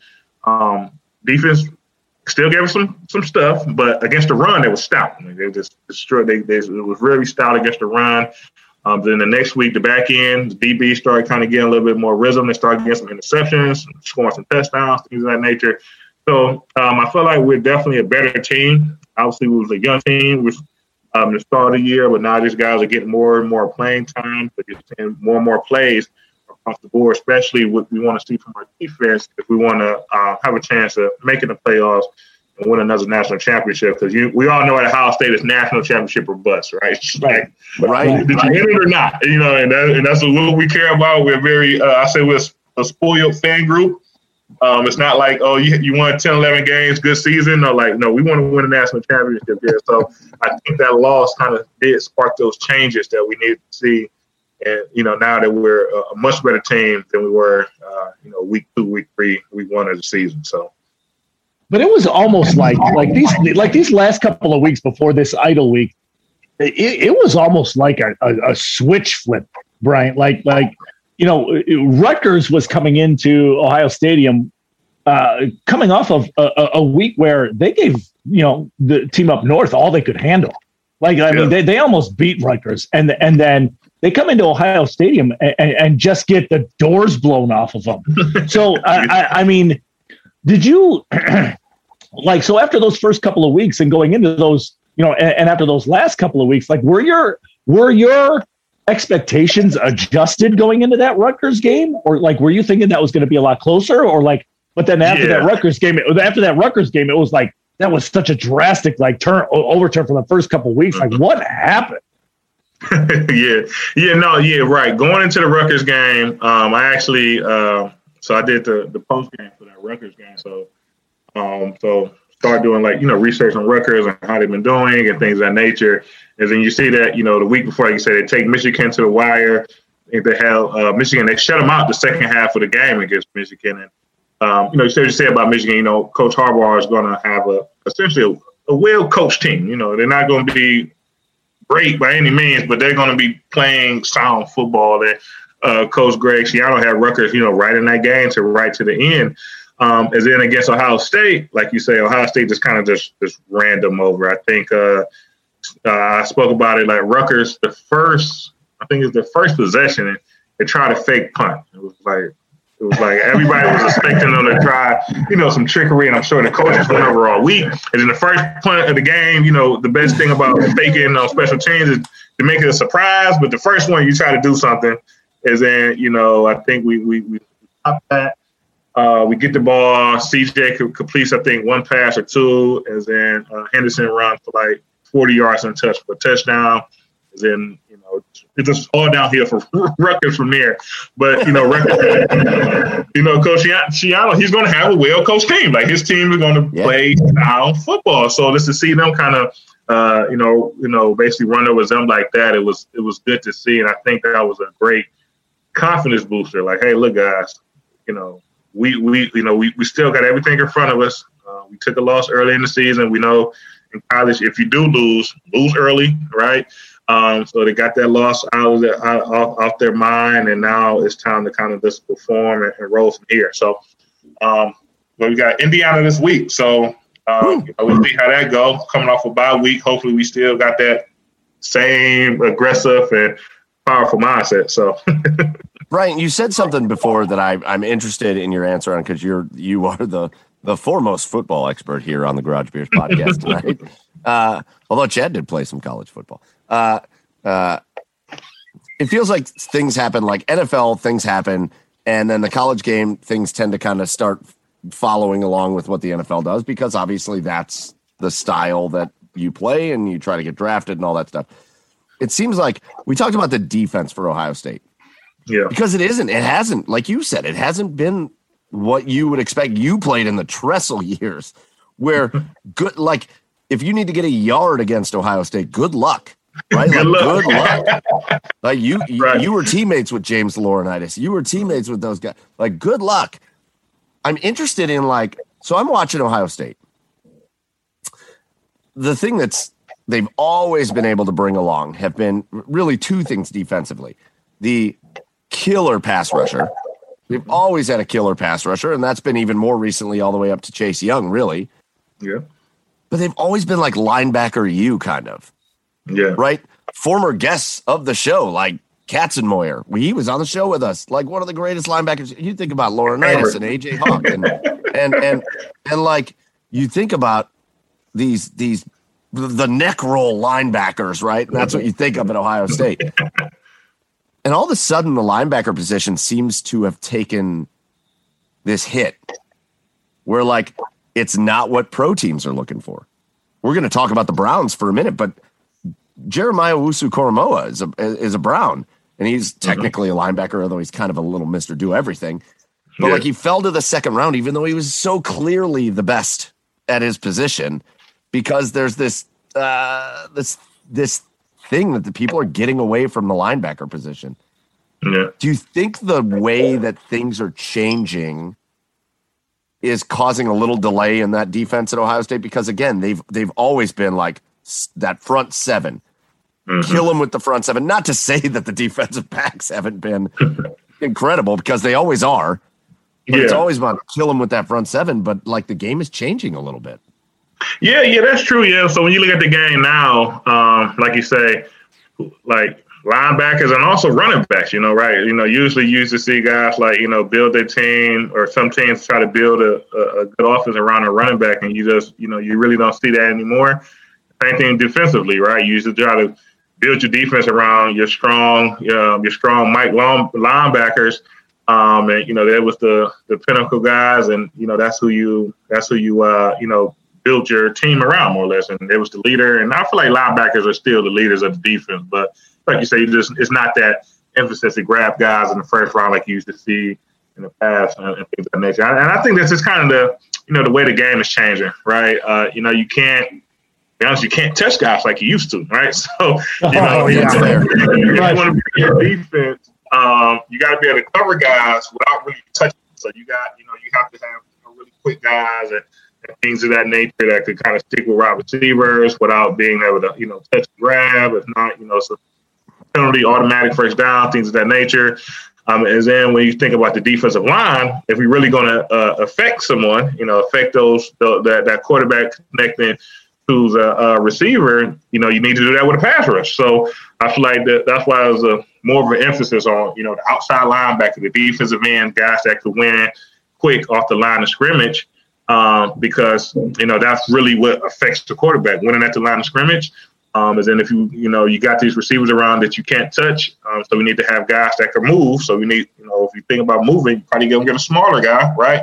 Um, so you look at linebackers that are smaller, looking at defensive backs that are smaller. You know, you used to have those big, you know, really hard hitting safeties. Um, and you don't really see that too much in the game as well Donte now. Whitner. Right, Donte Whitner. Um, you know, guys, you know, so you just got to be able to, you know, be able to move, and that's how the game has kind of really changed. And I feel like you think about it defensively, like you know, you can't really hit guys like that. So, um, you know, I feel like, the, like you said, everybody, you know, was looking for that star quarterback to lead their team, so that can kind of get the ball to multiple different places. Um, and then, you know, it used to be, uh, I feel like in old school football, right? You just say if you throw the ball, um, you know, you know, three things can happen and two of them are bad, right? Say it's going to be interception, incomplete, uh, or maybe you, um, you know, come up with a catch. Now it's like it's a huge factor. Like you know, in NFL, if you throw the ball, it's a good chance that you know, it's four things can happen. You can get a flag now; they can actually catch it, or you can incomplete uh, and intercept. So it's a huge difference in the game. That you know that uh, that's how the game is kind of is. That's where it's at right now. Trying to, you know, I don't know, but um, I'm not gonna say safety because you know it's not like the you know the the, the corners touching the wide receiver is like causing more injuries and things of that nature. It's just um, you know that's how that's how the game is going. So you know I guess more points maybe makes the fans happy. I don't I don't know, but that's what you see. so so Chad Chad and Bryant the only two guys on the show that played any level of high, uh, football beyond uh, high school. here's, here's Bryant, Bryant played at a little higher level than me. Right? I'm just saying. I'm just hey, listen. I'm giving you credit for the first time ever. Uh, I know. That's why I found it so weird. I. That's right. listen. Here's here's what I feel. Right. It's it, a lot has changed in college football, especially with the playoff and all that stuff. But I think it still stands that if you're going to lose in college football in the regular season, lose early. If you're going to lose, lose early. You can come oh, back. 100%. You do not want to lose late. You do not want to lose late. So I very much feel like I feel like this season is set up for the Ohio State Buckeyes better than any that I can really remember. And here's what I mean by that. First of all, you lost Oregon. Oregon looks to be the favorite in the pack out there. We'll see what happens because those teams always lose games that they shouldn't lose. Not just Oregon, yeah. but just the Pac teams always lose games that they shouldn't lose. But right. certainly helps the optics that they look to be the best team in that conference. Uh, uh, but Ohio State still on the schedule, on the schedule, has three games remaining with teams that are currently in the top 10. Now, they're not all going to be in the top 10 by the time we get to them because they play each other at times. But you're talking about number 10, Michigan State. You're talking about Michigan. You're talking about Penn State. They're all in the top 10. And then add another one if they can hang on in there. But Purdue beats Iowa and they come into the top 25. So you've got all these tough games that are still on the schedule it's like after a few years of hearing as Ohio State fans that the Big Ten isn't maybe what it used to be, or it's not the SEC or whatever, all of a sudden, here's the Big Ten with four teams in the top 10.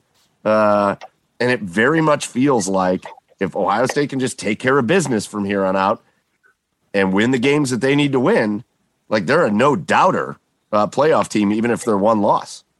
Yeah, yeah, I would agree. Uh, when always, you know, um, Ohio State has, you know, when it comes down to it, I mean, we just we're a really talented team. I think we got really good players that's going to play. That's going to be really good at the college level. Um, going on to the NFL, I think they'd be really good in, in the NFL. Um, so essentially, if you just kind of, you know, I think, you know, usually when it kind of gets towards the end, they start talking about the eye test, right? Like, you know, they got a, a, a they got, um, you know, we got teams with the same amount of, you know, wins and losses. Uh, you know, maybe you look at strength of schedule or something of that nature, but usually they just kind of focus on the eye test. Like, you know, we, you know, we look at the eye test and when we see, thank you, you know, how they play compared to, I don't know, another one loss team in the, in the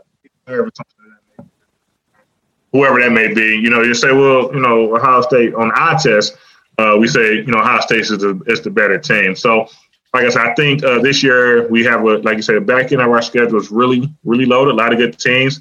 First first thing we got to take care of business. We have to win those games if we're gonna you know you know you know look to make the playoffs and have a chance for the national championship. So, um, but on the eye test, you know, Ohio State is still. I mean, when you look at our quarterback, our running back, our, our, our, our record breaking running back, our record breaking quarterback, uh, the line. It's like those guys are like just amazing. This might have been definitely one of the best offensive lines that Ohio State has had, um, maybe ever. Uh, just those guys are just really stoning people. Um, you look at the defense, uh, the way they're coming along, and some of the players that they have there. Um, I just think that if it comes down to it, and you know, you just got another one-loss team in the mix, it's going to be really tough to keep Ohio State off. Um, obviously, um, you know, if you got a, a team from a smaller conference that's undefeated, it's going to be another Cincinnati. Cincinnati, right? I didn't want to throw them out, but you know, I always coach Fickell's in Cincinnati. He was my coach at Ohio State, so yep. I'm pulling for those guys as well. But, um, but you know, if you got an undefeated Cincinnati and Ohio State with a one loss, you know, it's not my it's not my decision well, to make. It's, I it's like like I don't think. First of all, I think I, like I don't know that it even come down to that because you've you've had the other losses now. Like Alabama goes down, and all of a sudden now we're talking about, you know, it, may not be a given that you're going to put Alabama and Georgia in. You know, if they yeah. if they both win out because now Alabama's got that loss. So so I, I like just for that because I do love that. I think this is the year, unless Cincinnati just folds in a game that they should not lose. I think this is finally the year that we see one of those teams. I think Cincinnati makes it because they had the hype from the beginning and they lived up to it. Right, right, yeah, yeah, you're right. And I feel like when it comes to the the teams that's in smaller conferences, and it's really not fair, but you make them do it two years in a row, right? You got you, if you yeah. want to make the, you know, if you really want to get to a, a big game, you got to do it two years in a row.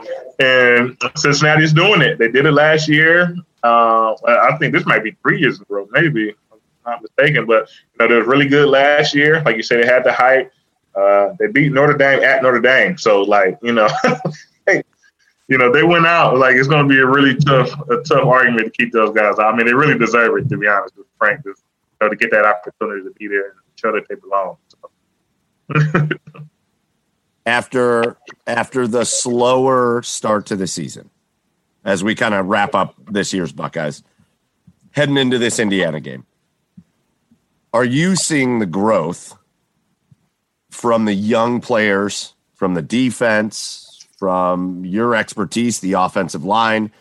I mean, goodness, the running backs have been spectacular. Yeah. Are you seeing the growth from this team that leads you to believe that uh, they can get to where they want to go?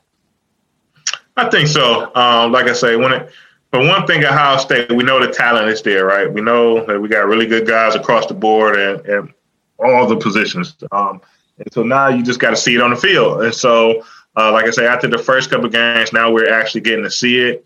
Um, hopefully, they continue on in this manner. Um, Indiana take care of business there. Hope they're not, you know, they're coming off a bye week, so you you would think that hopefully that they're ready to go there and not overlooking it because we know Penn State is coming in uh, right after that Indiana game. And uh, to be honest, before the season, I would would thought Indiana would have been having a better better season than if they are. Um, uh, but you know, Indiana's going to be Indiana. So we have to focus in there. We'll want to see them go out and um, have a big win because you know we're obviously the much uh, the much better team there on paper. So you got to play the game to win it. So um, I think we're trending in the right direction. Um, like as we know, big games is coming up. Uh, so just like to see us take advantage of those opportunities um, and continue to, you know, look the way we've been looking. Continue to look like we're, you know, we know what we're doing, or we're executing on all levels, and just kind of continue to run things. Now, in your eyes, let's get into this Indiana game a little bit. In your eyes, you know, Indiana, you know, obviously Michael Penix is out for the year or uh, out for a sustained period of time. It's, but you know, this Indiana team again, kind of like a Rutgers team, is, is, is no pushover. Yeah, they come in at I think it's two and four, but their losses have been to Iowa, Cincinnati, Penn State, and Michigan State. So how important is it for the Buckeyes not to overlook the Hoosiers? Yeah, it's very important. I mean, um, you don't. So obviously, you know, we already got one loss. So we lose to Indiana. I'm not gonna say the season's over, but we you know we're definitely not going to play off, right? So uh, we we need a strong performance against them. Uh, we need to go out and, and play well, um, and just kind of you know and kind of just do that. You know, just do the right things. Um, usually off a of bye week, you know, it kind of gives you a chance to heal. I know we kind of been banged up at several positions, even though we got talent. You know, you're you know expected you know a senior defensive end to be there. you know, you're expecting a senior defense end to be there. So hopefully some guys right. took some time off and got healed up and rested up, and uh, we can kind of go out have a strong performance against Indiana and just kind of keep that momentum to kind of jump into that uh, the end of the, the the basically the end of the season's games when you think about Penn State. And then always, you never want to lose in November. That's that's old. You know, you just don't want to lose in November. Uh, so you know, we got big games in November as well. So to kind of take that momentum and run from there. All right, Bryant. So here's what I just I just looked at the clock. We're not trying to get you in trouble with the wife. Okay, we've talked a lot of we've talked a lot of Ohio State football. We've talked a lot about you. Mm-hmm. I, I, every once in a while, we get these guests. Uh, your buddy Chimdi Chekwa was one of these guys where all of a sudden I look at the clock, I'm like, Jesus, we've been going for a minute here. Uh, but I had one more thing we wanted to talk to uh, to talk about, and and I would love it if you would join us. But if we've kept you on for too long, you let us know too. Uh, I'm fine, man. I'm good, man. I got I got my drink going, so I'm, I'm good, yeah. man. Yeah, yeah, yeah. Okay. So okay. bourbon in the middle of the week. Is she sleeping anyway? I mean, she's probably sleeping anyway, right? Oh, the, my wife? Yeah. Um, you know, be honest, I she she's usually sleeping at this point. I can't say today, uh, okay. but she usually sleeps at a fair time. So, like I say, it's it's nighttime. I'm, I got my middle of the week bourbon going. It's good. We're good. okay. yes. Now I'm excited. Now I'm super excited because we're going to come off the Buckeyes for a little bit. And again, we have been so lucky with Ohio State. We have had legends from Ohio State on. We have had so many former Buckeyes players on. We love talking Buckeyes with you guys, but we are based out of Cleveland. Yeah. We are a Cleveland podcast. And so while we've got you on, let's talk about the Cleveland Browns. Uh, Yeah, this let's do episode, it. this episode is going to come out on uh, well tomorrow, which is going to be Thursday, which means the Browns are playing. If you're listening to this the, the day the episode comes out, the Browns play tonight. The Denver Yeah. Broncos. I don't know who's playing for the Browns. I don't know who's going to actually suit up and actually play, but Right. there will be a team in orange and brown at First Energy Stadium playing. Let's first of all talk about this. Uh, after your playing career at Ohio State, you bounced around the NFL a bit uh, uh, before before your career came to an end there, and Yeah. one of the places you stopped was Cleveland. Yeah. Yeah. You're a dude that grew up. You played at Glenville. You went to Ohio State, and then all of a sudden you found yourself donning the orange and brown. Yeah. Yeah. Is was that Yeah, like a that- dream come true? Definitely, definitely. I'm a, I'm a, I'm a, I'm a Browns fan. You know, like most Browns fans. When we're bad, I'm a Browns fan. When we're decent, we're I'm a Browns fan. When we're good, I'm definitely a Browns fan. Yeah, yeah. We're So with it them was- win or tie, baby. We're with them win or tie. Right, right, right. So yeah, so it, it, it definitely was a dream come true. Uh, just to kind of walk into the facility and be around the guys. Um, Joe Thomas was left tackle at the time. Obviously, you know he's a rock star legend, and as cool as he is on TV or on Twitter, he's that cool in person. He has that same charisma, and that smile, and that that work ethic about himself. So it was um, definitely an interesting time to be with the Browns. I just, when I was with them, it was when they had sold the team. Um, the current Yes. owner is, was a Haslam. Jimmy Haslam. Yeah. Yeah. Jimmy Haslam had sold the team to Jimmy Haslam. So it was like uh, Coach uh, Shurmur. Shurmur was the coach at the time, and like you, don't obviously you didn't say it, but you just knew that. It's probably it for you. These guys. You know, we got a, a, a di- different GM coming. You got a different owner coming in, so you know everything is about to change over here. So, uh, but you know, those guys was great. It was just, it was just great to be a part of the organization, uh, getting to practice with with uh, key guys. The, like I said, the Hall of Famer, uh, Joe Thomas. Uh, obviously, you know, definitely he'll get there. Uh, we had definitely good guys on the offensive line. Um, that's you know, it was, it was a, like like you said, dream come true. That's to kind of be a part of the organization for the period of time that I was. So Did you see? Did you see that thing, Joe?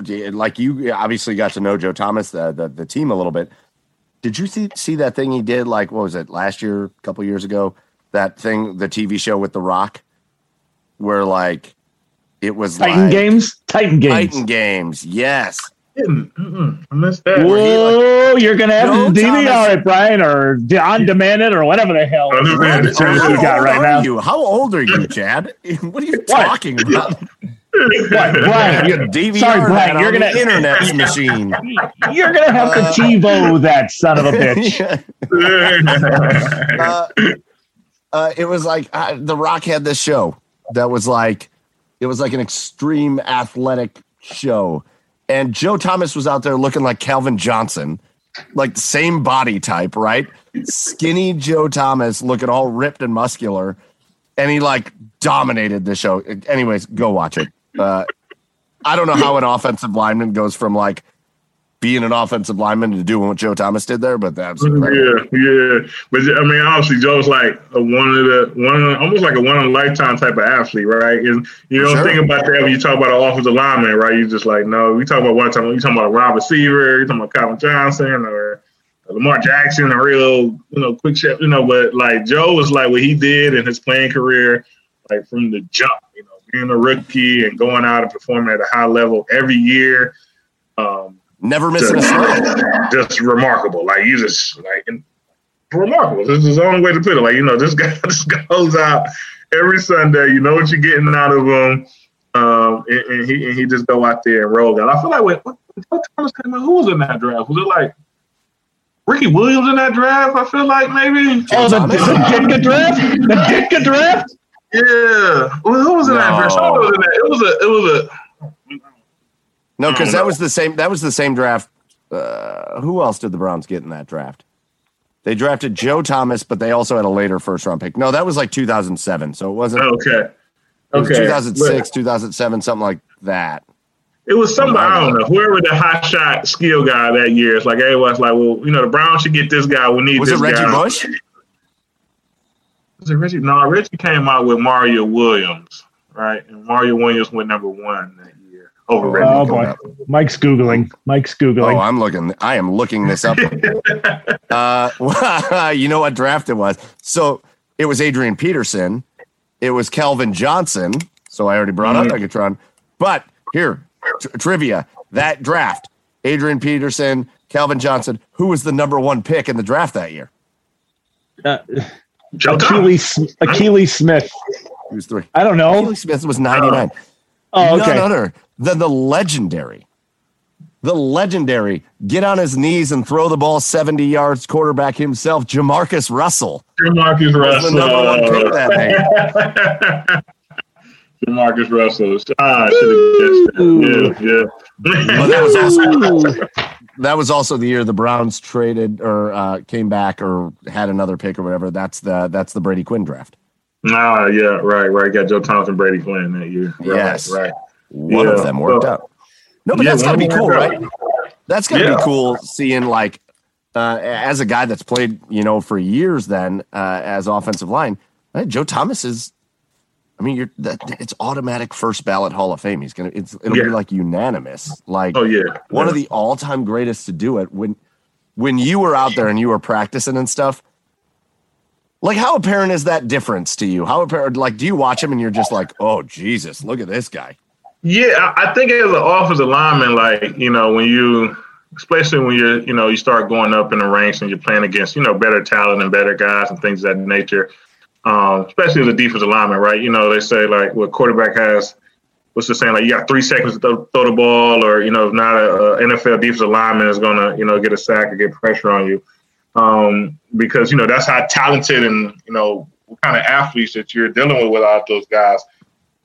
But with Joe, it was just like he was just so precise. Like he just never changed. Like he never let the defender dictate what he was going to do. And a lot of times, you know, when the guy's jumping around, giving moves and facing things of that nature, it kind of could throw you throw you off, and that's where you see guys get in trouble, and their technique kind of goes down and things that nature. But Joe was very precise. His technique was not going down, no matter what you did. He was going to be very precise in his steps and his kick and, and his punch and his hand placement and things that nature. And so usually guys fast, so you might, you know, miss or things of that nature. Never too fast with Joe. He was going to be precise. He was going to take his steps, and he was going to, you know, uh, you know, do whatever the play was, what, was called for in that play.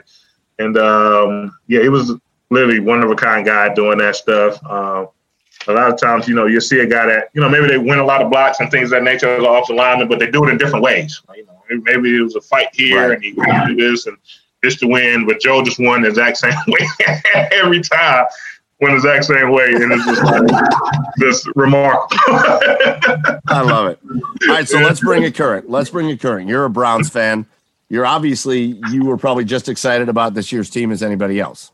Yes, I think the the first thing that we talk about is as an athlete, as an organization, you always look for reasons to not come up with excuses for what's happening.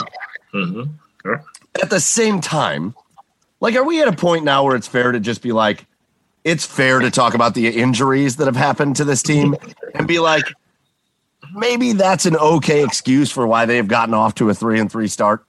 Yeah, I, the injuries, and and I really hate to say this, but man, I feel like something about the the Browns and referees, man. I- It's Oh, yeah. it's like I, I don't. It's to me, it's just really different. When I mean, like, I, obviously, I, I care a little bit more for the Browns, right? So I'm like, I'm kind of really picking at the flash that they throw. But man, a lot of times I just feel like the referee, in my opinion, referees throw the most flags against the Browns for non-football, like non-play call, you know, changing type of opportunity. So if a guy's holding on the back end and we're running, we're, we're holding on the right, but the guy we're running to the left, the referee's throwing the flag. Like, man, you throw flags, they throw flags against us. I feel like this has nothing to do with the play. So why are you trying to penalize us on that? You know, that's the the premise of a throwing a flag is that it affected the play in some kind of manner. But Um, I feel like they, they throw a lot of flags against us off stuff they thought they saw, and they throw a lot of flags against us about stuff that really had nothing to dictate the play. And then with the injuries, like man, our defense is just like depleted. Um, you know, there's a lot of guys that are banged up, but when it comes to our defensive backs, linebackers, I used to know last Brian, week. Brian, let me let me go back to that because as a player, I, I do want to know your take on that. Like, like let's take it's it's so easy to be emotional, right? It's mm-hmm. so easy to be emotional when a call goes against you in any sport, in any. I'm watching. Uh, I got the Cavs up right now, or uh, you know, uh, uh, baseball. A strike call goes against. It's easy to be emotional, but like as a player, when you got to keep your head on right and just play the game, like there's certain calls that I've seen you're always going to get bad calls against you. You're always going to get bad calls. Every team is. But like that pass interference on that. Oh man, man, against the Chargers. Don't like even start, Mike. Don't even start. No, no, no, no. Yes, yes, we can talk about that because to me, we won the game. We had won yeah, the right. game. Fourth and seven, they throw a, a jump ball, and the receiver grabs the defensive back so the referee calls pass interference on us. So obviously you didn't see it. So you threw a flag on saying you thought you saw it. So you didn't see it, obviously, because you, you caught it completely right, wrong. Right. So and then instead of the game, us getting the ball and essentially in scoring position, we just run the clock out and win the game. You give them 33 yards. Yes, 33 yards pass interference. And so I, I, I, have, I do have a, a huge gripe with pass interference, especially in the NFL to me, it turns games over just so quick. Like I said, that's why it's a passing league. Why not try to get a pass interference? We get why, why not throw it 50 yards? Maybe the defender doesn't turn his head around, so they just throw a flag on it, and you get the ball all the way down the field. So, it's but it's a, it's it's the one thing that every level of it, you're an offensive guy. You play yeah. offense. Yeah. It's my biggest yeah. it's my biggest gripe about football in any level, mm-hmm. except for maybe high school. College at least does it right. Right. There's no reason pass interference needs to be a spot foul 42 yards down the field. 42 yards down field. There's Make no way. 15 yard penalty, first down, boom. Right. Like the percentages but, but of the guy right, catching the ball changes the game. Changes the game. The percentage of a guy catching the ball 42 yards down the field is like by, by itself is like not, you know, the easiest thing in the world. So right. right. you say this guy did committed some foul, so now they get the ball right there. It's just it's it's it's just not a good call. I just don't well, I don't like it in every That's the thing in college. That's the thing in college. If if an if an official misses a pass interference in college, it's a 15 yard penalty. It's not that bad. It still sucks, yeah. but right. it's not that bad. It's not giving somebody 50 yards. If an official misses a call in the pros, here, have this. That's that's why that's why it always pisses me off. That's why it yeah. always pisses me off when my like if the Browns have like third and fourteen, and they run that draw play that every team does just to like not make a mistake. Why are you not just launching the ball down the field? right, you're right, you're right. You, I, I agree. interception. It is what it is. It is what it is. Yeah, I, I, I, don't like it as well. I, every NFL game I watch, I feel like some type of pass interference plays come up, or what they call the um, illegal touching, which is to me is just a crazy flag. Like you you you touch the guy after what does it say five yards, and we could legit justify throwing a flag. It's like man, so you can legit throw this thing every play if you wanted to. Yes. Because all the receiver has to do is run 10 yards and just run into you, and you're illegally touching him. like, like, what is that? Like, what type of call is that, man? So, yeah, I, I, like I say, I'm obviously I'm an offensive guy, but I just don't think those calls are very fair, and the referees kills us. And when it comes to our defense, like I said, like the Chargers game, right? We like uh, Clowney didn't play. Uh, we had, uh, I think, the Ward get. I think Ward didn't play, yep. or um, yep. Is then I'm sorry, our, our, first round corner was out that yeah, game. Newsome. Greg Newsome, Newsome was hurt.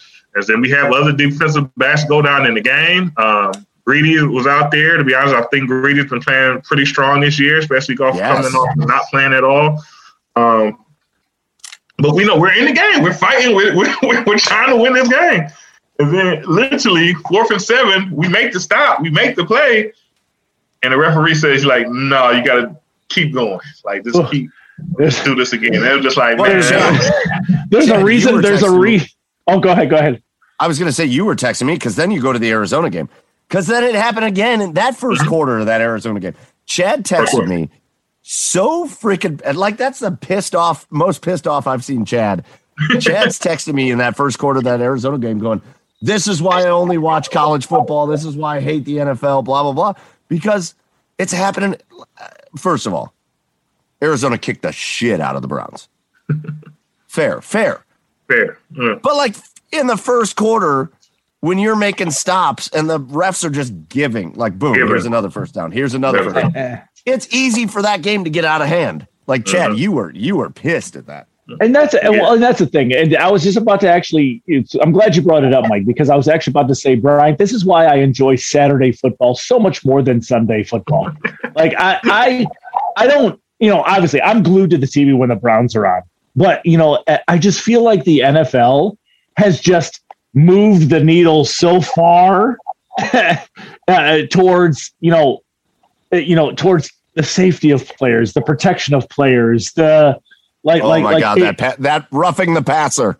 Yeah, it, it's it's what? just it's it's to me it's become virtually on uh, you know to me it's like they're trying to make the game unwatchable. It, to me it's like they're it, to me it's like they're making up penalties. Like I I just I, I find myself questioning way less on Saturday football than I do on Sunday football. You know, there's targeting, which is very arbitrary in, in, in college football. But, but they at least just, review it, and they usually get it right after they review yeah. it. Usually, yeah. yeah. Yeah, but it but it just it seems like to for in my opinion, it seems like the NFL is just constantly trying to reinvent the wheel when it comes to football, and they're just to me they're just going overboard. To me, it's this. To me, they're just doing too much and the referees yeah. are just way too much involved in today's NFL game. And I just I don't blame you. I don't blame it. I don't blame the refs a lot for for losses in game, but I just believe they're too much a part of the game in the NFL right now that it takes away from the game. That's just my opinion. That's why I don't. That's why I st- I love the NFL. Again, I love the Browns, but I don't like the NFL as much these days. Yeah, well, yeah, I I I, I kind of have to agree with some, with certain things there. Like I say, I feel like like I said, when when you start talking about uh, pass interference and legal touching, like that's not a safety thing. That's just something they came yeah. up. You know, like yeah, you know, that too. The corner that too. is hitting the receiver 15, touching or pushing them 15 yards down the field or whatever. No safety involved in that. Like, you know, you get that at the snap at the line of scrimmage every play. So it's not really even a safety thing when it comes to that. It's just right. It makes sense. Like you say, you guys brought up the rough and the passer call the, the oh defender is pushed pushing the back into the quarterback and pushing the back into the quarterback, and quarterback doesn't even go down. He kind of, you know, braces. It seems like he braces himself. He's a big guy versus a little guy. So yes, the quarterback moved. He didn't even fall down. Oh my god! 15 yard penalty. Like you know, that's not even safety. That's just Right. Yeah, it's, just like the referees are the referees are too much a part of the game right now. Yeah, too much of a part of the game. Yeah, yeah, I, yeah. Well, so I think the I think the rules are too much a part of it. Like again, the pass interference we talked about that does not need to be a spot foul 42 yards down yeah. the field. Right. The other right. thing that kills me. The other thing that kills me. You want to make that illegal touching, that like that illegal contact defense, defensive holding, whatever. You want to make that a penalty? Fine why does that five yard penalty automatically come with an automatic first down? Why does every defensive penalty, every in game defensive penalty, so post snap defensive penalty comes with an automatic first down? Why? Yeah. It's yeah. a five yard hold. Call the five yard hold and then play third down again. Like, yeah. why does everything extend the drive? Yeah, I, only way this and this is the only way it kind of it don't make sense, but this is the only way I, I could see like maybe the power that be want teams to score more points because of um, it's more entertaining for the fans. Quotation mark fantasy, right? Quotation marks. You know that's a big thing in, in, in, fantasy and things of that nature. Uh, but I just think a lot of people who really like football understands what a good defensive is, and they, you know, and they like good defense. defense is being played you know, you, are still going to watch that game the same way. That you know, if you're watching the game that where people are running up and down the field. So I think that's where maybe that mindset is coming in when it like when, for the powers that be when they're like trying to come up with the rules and things of the game. Let's try to help out the offense so we score more and you know keep everybody engaged. But to me, I mean, only thing that you know is, is that's not it. Uh, you know, people that really like the game want to see a good defense. They want to see you know sacks. Yes. Uh, case. I'm in. I'm in. A, a, uh, I do like the safety things, right? Like you know, the head, people head and concussion and like that. Sure. So yeah, let's you know, you hit a guy in the head hard. Yeah, let's make it a penalty. Let's do something about that. Kind of keep the game uh, safe. Try to keep it safe as possible. But a lot of this stuff to me, pass interference, touching. Um, some of this the stuff they call on the quarterback, you touch his face mask, it's a penalty. Like it's not that's not safety. That's just that's just something. Well, it's, it's, I think Chad put it right. I think it's just I think it's just so overboard. And like yeah. you said, sure, people like to see offense. That's not offense though. Like that's not offense. That's the thing that kills me. I like to see touchdowns as much as anybody. Mm-hmm. That's not offense. Mm-hmm. Extending drives artificially through bad flags is not offense. Tom Brady's running offense. Right. That dude, I've I hated him for years, and now I just succumbed to the fact that he's the best the best quarterback I've ever seen. Yeah. He yeah. he runs offense. That's beautiful. Mm-hmm. Uh, you got a lot of players out here. Patrick Mahomes runs offense. That's beautiful what Patrick Mahomes does. Josh Allen right now. That dude runs offense. The flags keeping drives alive is not what I am tuned in to watch. yeah, if your offense right. sucks, I don't want to see uh, officials making you better because your mm-hmm. offense sucks and they need to make you better. Anyways, right. we got off on the super tangent there, but let's let's go back to the Browns for a minute. Yeah. So the Browns are three. The Browns are. Th- we got off on the tangent because through some assistance and some injuries, a ton of them, the Browns are three and three. And and to be honest with you, they haven't looked great in most games. Yeah. In any game, really, they haven't looked great. I mean, they have, uh, unfortunately, uh, that that Kansas City game is probably the best they've looked all year.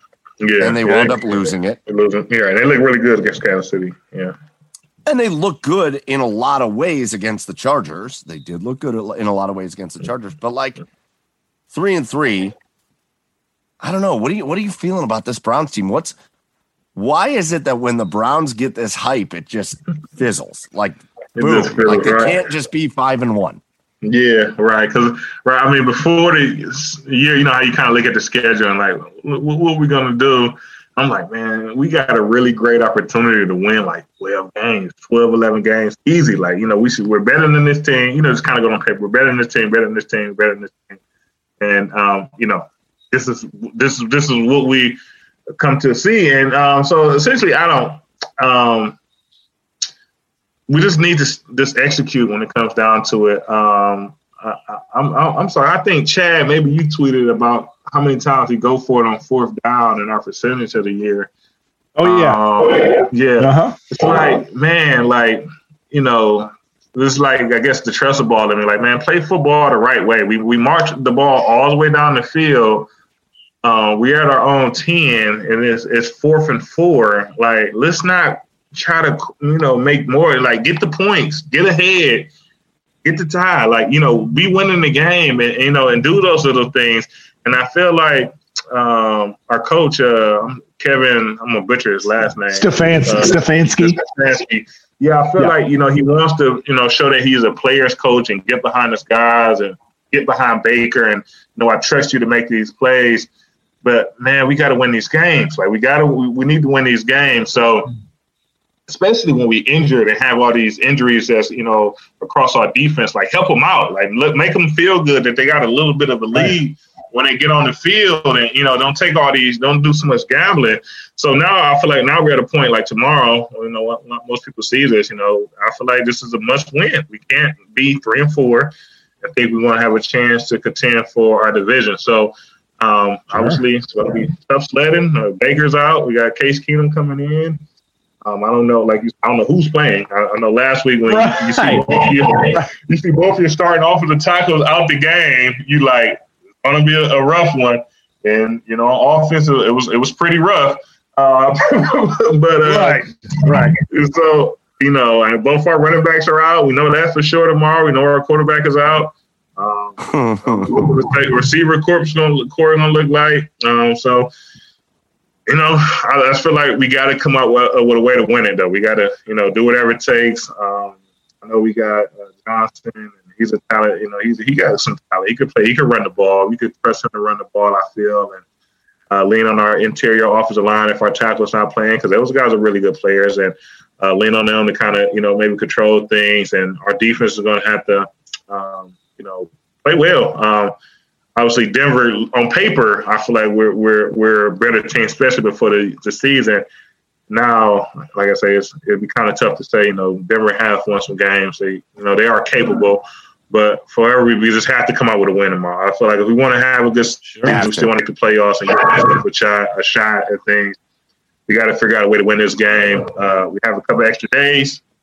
Get healthy. Um, yeah, you know, you know, win this game, and then be, be four and three, and come out with the you know way win the next one. So, yeah, I, I mean, I think we talked about the fourth down for a minute, Brian. Brian, it's like I get it. I understand that we live in an analytics uh, type of game in this day and age, and the percentages say go for it on a lot of fourth downs. You know, on fourth downs in, in certain types of situations. But if your team isn't executing, like if, like you know, there comes a point where I think you really just kind of have to go away from that, right? Like there's a point where like the percentages are working against you. So maybe just go back to uh I don't know, maybe more uh I don't want to say conservative, but like more of a I, I don't know. It, uh, when you can in, get them. In, instinctual, like, instinctual, yeah, instinctual That's type of coaching ball. instead of ball. Go to Tressel ball. Instinctual type of coaching right, instead yeah. of analytics. Yeah. Right, right. Yeah, in my opinion, though, you got to get the points, man. I mean, like you know, you do certain things to get in that position. There's no given that you're going to get back there. And um, in my opinion, when I watch Baker, I, you know, that's our, our quarterback right now, and I know a lot of people probably called on Baker, right? I think last year was a great year. I feel like coming in this year, I feel like Baker is he's definitely our guy. Um, as in this year, when I watch him, I feel like if Baker has to win the game for us, we it might it might get to be too much. Like he has to like make the throws and make the plays to win the game. It it, it, can kind of go uh, go bad for him. You know, it might be a turnover, he might fumble, interception, things of that nature might come up. Well, it's it, but that's what it's been. That's what it's been. Yeah, that's what it's been. But we have Baker in a position where we're in control of the game. He don't have to win it. You just kind of have to just kind of control things from here. I think like that's his best self. Like, you know, he, he's great at getting the ball out, getting the ball to guys and things of that nature. We're running the ball. But when you go for it on fourth down and now we need a touchdown instead of needing a field goal, I feel like, you know, we're, we're kind of shooting ourselves in the foot. So, um, we'll see. I'm still very hopeful here. I still think we're very talented. We still got a lot of good guys. We just need to put it together and, like you say, play well and uh, come up with some more victories here.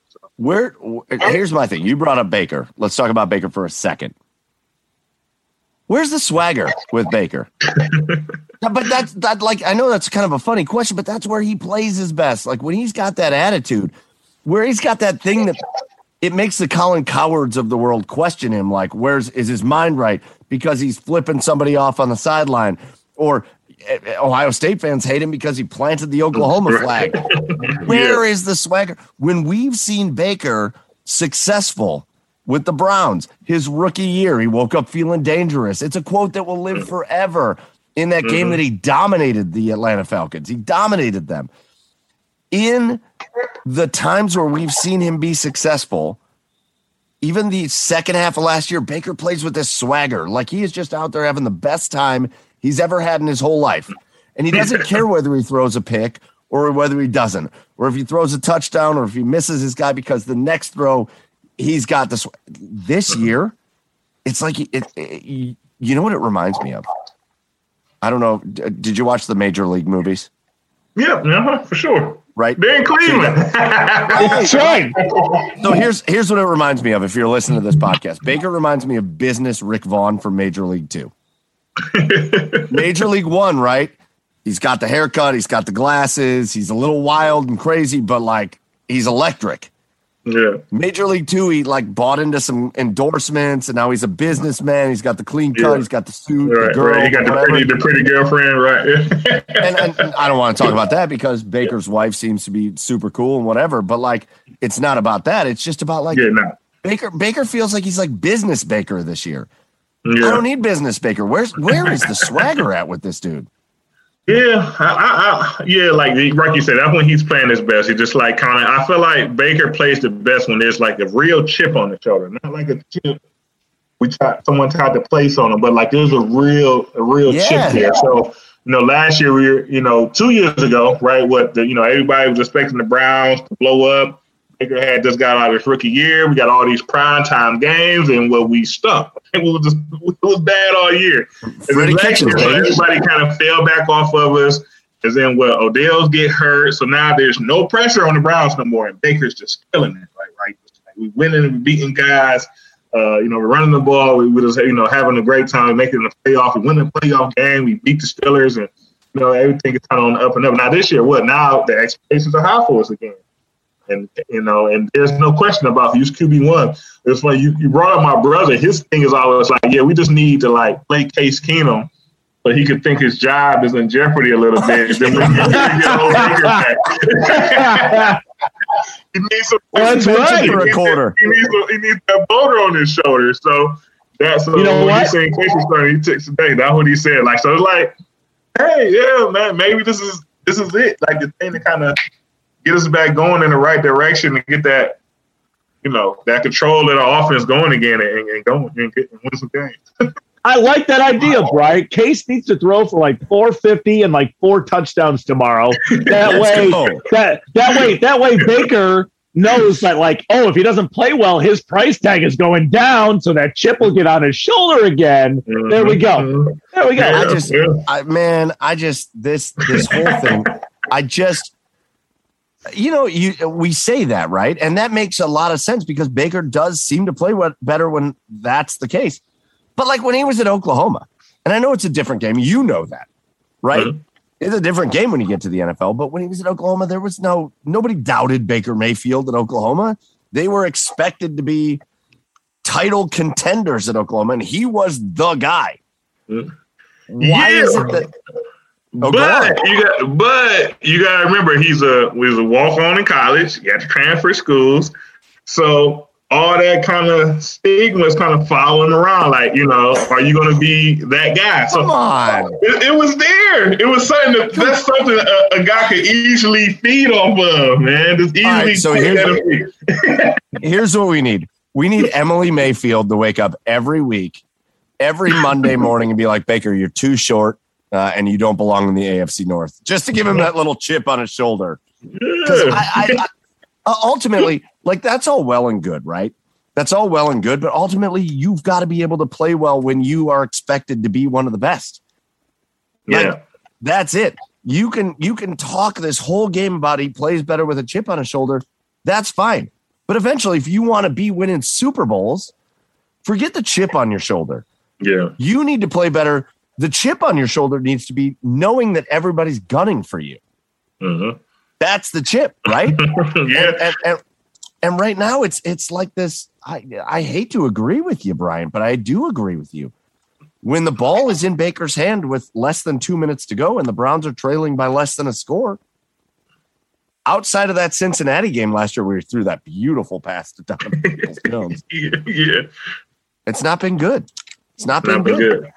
It's not been good. I feel like, like you said, you brought up Tom Brady, and obviously, like exact same way, right? Everyone, he was a Michigan guy. He was with the Patriots back when the Patriots they was winning so much that you just kind of had to hate them. Like you guys are just winning way too much. Yeah. So we, we don't like you guys, right? But now you just kind of, you know, obviously Tom's not going to be around forever, so you just learn to appreciate him. Is he not? Is he not going to be around forever? he, he said it. He said like I, he got to spend time with his family. He said I could play, but I'm going to spend time with my family eventually, right? Kind of setting it up. Uh, but I, I feel like that's what makes him the best. Like right when the ball is in his hand and it's game Yes. time. No matter how the game went, we got a chance to win it with one score here, a field goal, touchdown, wherever we need. The ball is in his hand. He just makes the play. Like wherever that play is, Yes. he he, fa- he finds a way to make it. And um, I think that's where you know, that's what everybody wants out their quarterback, just to be able to kind of make those plays when the when the game is on the line. Um, it, it's funny, like you know, you play four quarters in football, but how many games comes down to one score? Like even when you're betting, what was usually with a field goal, touchdown spread, um, because one is the NFL, and that's just how the games turn out. And, and the ball's in time hand, you know, he, he tends to do, do the right thing, especially the more pressure gets into the game, playoffs, Super Bowls. Uh, you know, they need a win. You know, he just tends to make the right play. And and like you say, with with it being Baker, what's his Baker? Fourth year? Fourth yeah, year? Fourth, year. Fourth year. Yeah, you just want that's what you want to see. Like you just like, hey, let's let's make the plays in the fourth quarter. Everything has happened. We're mad at the referees, sure.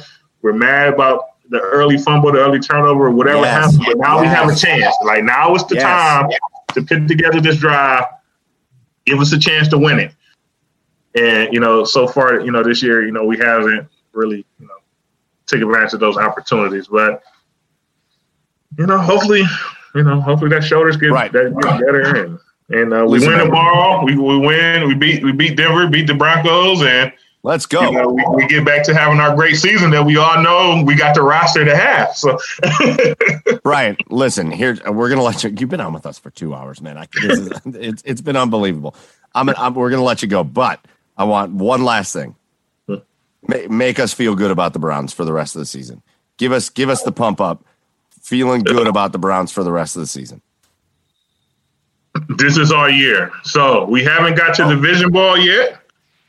So when we play the teams in our division, we're going to dominate. We're going to beat. We're going to beat Cincinnati. We're going to show that we run Ohio. No Joe is down there. Those guys are, to me, playing above what I expected. But we're going to yeah. beat those guys. We know we're better than the Steelers, so there's no reason Ooh. to lose to the Steelers. We're definitely Ooh. better than them. We're going to beat the Steelers, and when we play the Ravens, we're going to get that that hump off our back uh, Let's go. Get over that Lamar hump, and we're gonna we're gonna win there as well. So we're gonna dominate our division once we get to those games, and then that's gonna uh, get us into the playoffs, and then is uh, anybody's game from there. So it's the season's in front of us. Let's Dude, go, Bryant Browning. Bryant Browning, man. Bryant, Listen. go watch go watch the rest of this Coastal and App State game, man. Go watch. Four fifty to go. Four fifty to go, and it's tied at twenty seven. Let's go. Listen, if you're not, there are not nearly enough of you following Bryant Browning uh, on Twitter. Uh, if you don't follow him, get over there at br underscore Browning. Bryant Browning, Ohio State Buckeye, former captain, former NFL player, current uh, barbecue connoisseur. Uh, and, and, if you've not been to his place, the Pit Barbecue down in Columbus, three locations. I'm going. I, am going to make a weekend of it uh, yeah. soon, yeah. Uh, and we're going to come check it out. Uh, dude, Bryant, every once in a while we have a guest on that we have so much fun with that we just completely lose track of time. This was one of those nights. It's been so much fun talking football with you. Your story yeah. is incredible.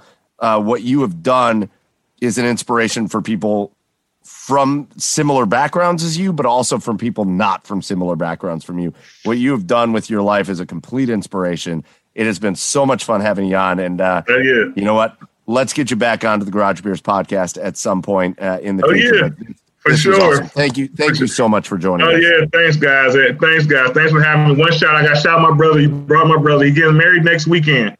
So shout Let's out to go. my brother, Let's Robert, go. Michaela. They're getting married next weekend and my nephew as well. So thanks for having me on, guys. I appreciate it. This was fun. This was fun. I want to know where's Robert's wedding at? We're coming. Columbus. podcast is coming. You, you, you, Let's go. Columbus. Yeah. So hey, right down the road. right down the road. You get some barbecue. You know, you come to the wedding. It's gonna be a great time. Are you guys catering? Oh. You guys catering? We're not catering the wedding, but we are catering the um, rehearsal dinner. Oh, nice. All right, so when me and Chad, when me and Chad show up in our uh, Dumb and Dumber tuxedos, yeah, yeah, don't we gotta, pay any Mike, attention to us, Mike. Mike, we gotta, Mike, we gotta figure out a backstory like Wedding Crashers. Yes.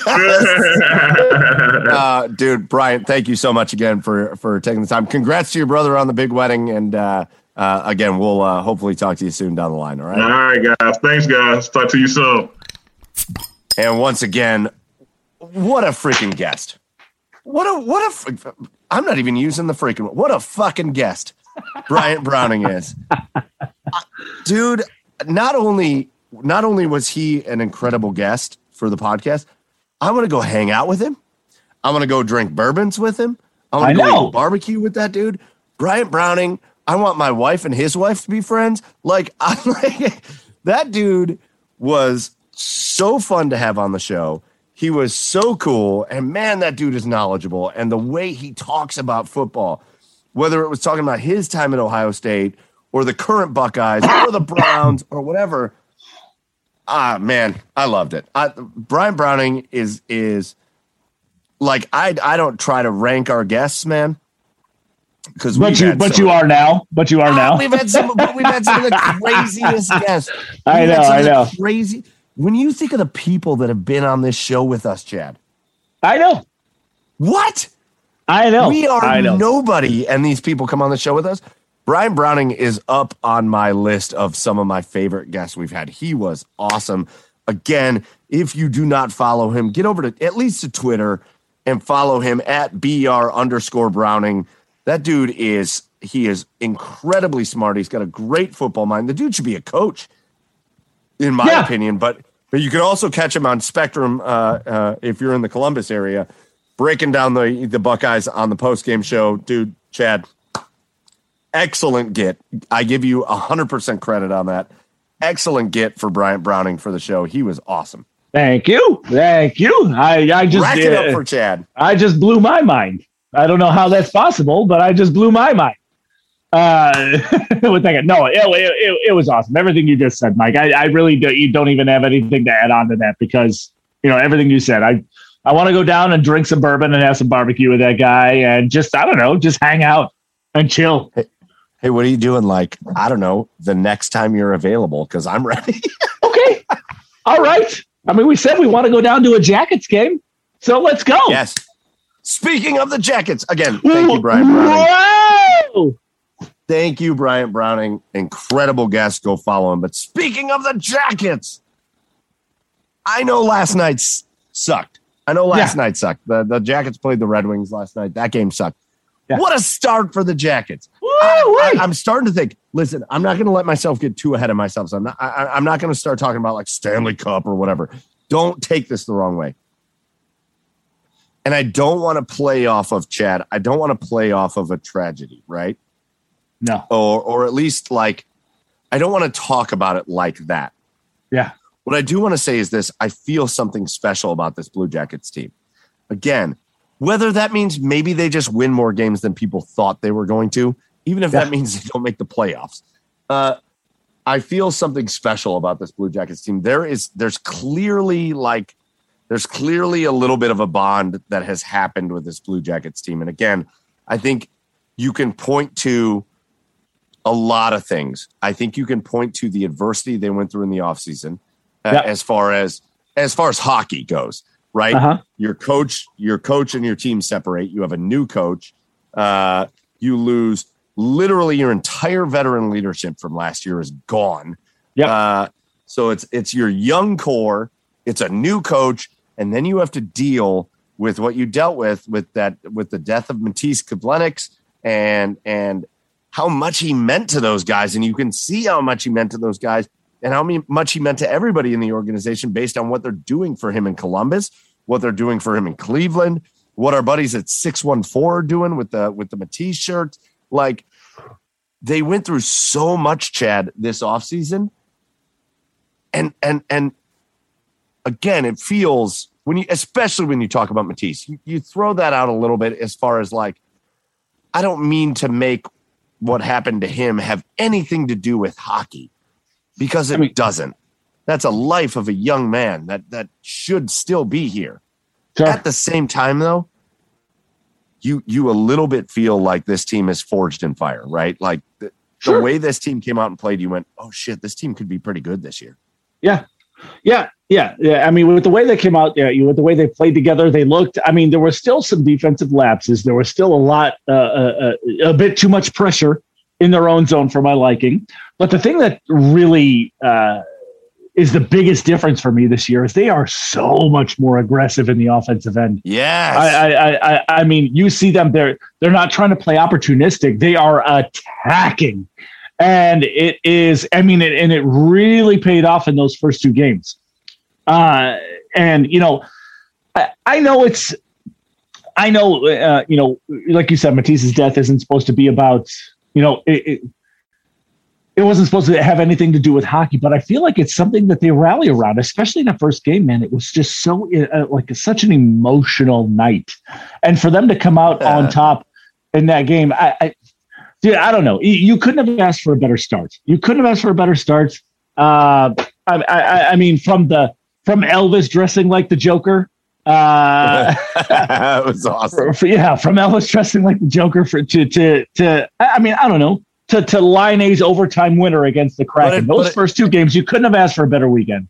And it, but it's also to the other guys playing well. I know, I know they lost Max Domi for a couple weeks. Yeah, and that, but that's what it appears it's going to be. It's probably just a couple weeks. But Max Domi, like when we talked to Jeff Svoboda, he was like, "These are the guys that got to perform." Max Domi can't come out and score nothing. Patrick yeah. Laine can't come out and be nothing. Right. Max Domi came out. Max Domi came out and was the best player on the ice week one. He right. was the best player out there week one. Uh, and, and, then getting getting the contributions from literally everybody else the first two weeks. Um, right. Well, and that's what they're going to have to do. That's what they're going to have to do uh, if they want to be successful this year. Everybody's going to have to contribute. I mean, they're going to have to play like a, a, a band of brothers, like Jeff said. You know, the superstars are going to have to play like superstars, but it can't just be them. You know, and, and you look at that. You look at that fourth line and Kuraly, Robertson, and Hofmann. You know, Kuraly, uh, you know, has a has a, a hit, I believe, and a couple of assists. And, and, and he's got some yeah, penalty minutes. Yeah, and a fight. And Robinson has a goal uh, and, and an assist, I believe. And then Hofmann also has an assist. So you've yes. got contributions from the first line to the fourth line right now. And uh, yeah, again, the Detroit game sucked, but I mean, that's the third game yeah, of 82. That's the third game of 82. They're not going to win them all. the other thing, the other thing about the Detroit game, right, is like, okay, Detroit goes up to nothing. You get that. That was a great goal by Boone Jenner, Captain Boone Jenner. That yeah. backhander was beautiful. Yeah. Uh, and you're right back in it. Like you're in that game. I know they lose four to one, but it certainly was yeah. not a four to one game. That game was a locked up, locked up, tight game the whole way through. Yeah. And and those are the games that happen, right? I know they lose four to one, but that's two empty net goals. Like, and if you want to check out a quick summary of that game, go check out our TikTok, the Garage Beers. but the funny thing, it's one of the greatest TikTok reviews of any game we've done. But the funny thing is, like, the funny thing is, like, that game was within reach, and then uh, you know you get you do the empty net goals. Like you can't it was basically a two to one game that turned into a four to one game because you go empty net and you just didn't convert on it. At the same time, though, like the way they played against Seattle, spectacular. The way yeah. they play uh, that opening that opening night, spectacular. Yeah. Again, they're just it feels like again, not to draw in things that aren't sports related. But when tragedy strikes in places, mm-hmm. like it did with the Blue Jackets this offseason, you saw it in Boston uh, when they had the, the the bombing in Boston. You you saw it in Houston. You've mm-hmm. seen it in places. Teams rally around that kind of stuff, and um, my expectation. I have to tell you, my expectations of the Blue Jackets coming into this year were let's see a little more. Uh, I, I, hate to call it recklessness. It's not meant to be reckless, but like just kind of aggressiveness under a brand new coach. Sure. Uh, let's see these young guys trying to make a name for themselves, uh, for themselves, and let's see this team play a little better than what everybody thinks. I, I got to tell you, my expectations through the first three games are a little higher. Now, it's not. Again, I don't want to make this sound crazy. It's not like playoffs or die. It's not like Stanley Cup finals. But it's also like, I feel like this Blue Jackets team should be contending for the postseason.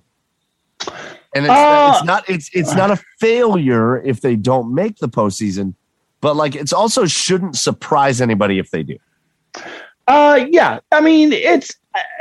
I don't think it'll surprise anybody, but at the same time, I, I don't think anybody should go in go in with those expectations. Like like you know if that's what you want then yeah obviously you want your team to make the playoffs but you know this is still a very young team. This is still a, a team that still has to come together uh, you know a little bit more. You know it's only Right, three games sure. into the season. It's only three games into the season. They have to carry they have to carry these opening games throughout the entire season but I, I, I will say this, and again, going back to the Jeff Svoboda interview that we just had, this first weekend, you know, he said he he said this team was going to be a lot of fun, and this first weekend, Mike, was a lot of fun.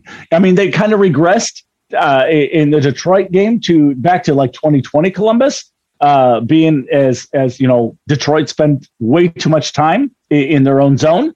But for the most part, for the most part, for through these first three games, it has been a lot of fun to watch this Jackets team uh, be as aggressive as they've been. And I and I'm going to say one thing, and it, this is not meant to be controversial for Blue Jackets fans. Jake Voracek is better for the Blue Jackets than Cam was, and that's not meant to be controversial.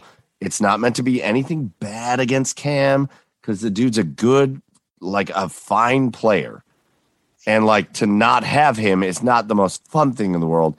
But Jake Voracek, through the first three weeks, and what he sets up for the players around him is so valuable. Yeah, That was a that was a good trade for the Blue Jackets. yeah, Yeah, Nothing it- bad against Cam. Nothing bad against Cam, but like that was a good trade for the Blue Jackets. sure, sure, sure. Yeah, I mean, Cam. Jake Voracek is a little bit better of a playmaker than Cam Atkinson was. Correct. He That's sets it. his I'm- teammates up a little better.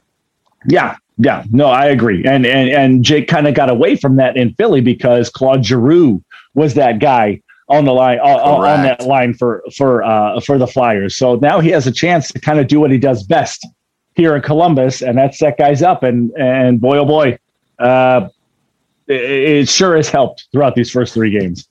Listen, it, it, again, let's not go overboard. Uh, it's a great start to the season for the Blue Jackets. Two wins. You took a loss, Chad. I don't know if you're watching the same thing, but Yeah, of course I am. Of Uh, Appalachian course I am. State, Of course I am. Appalachian State just won the game on a uh, last second field goal.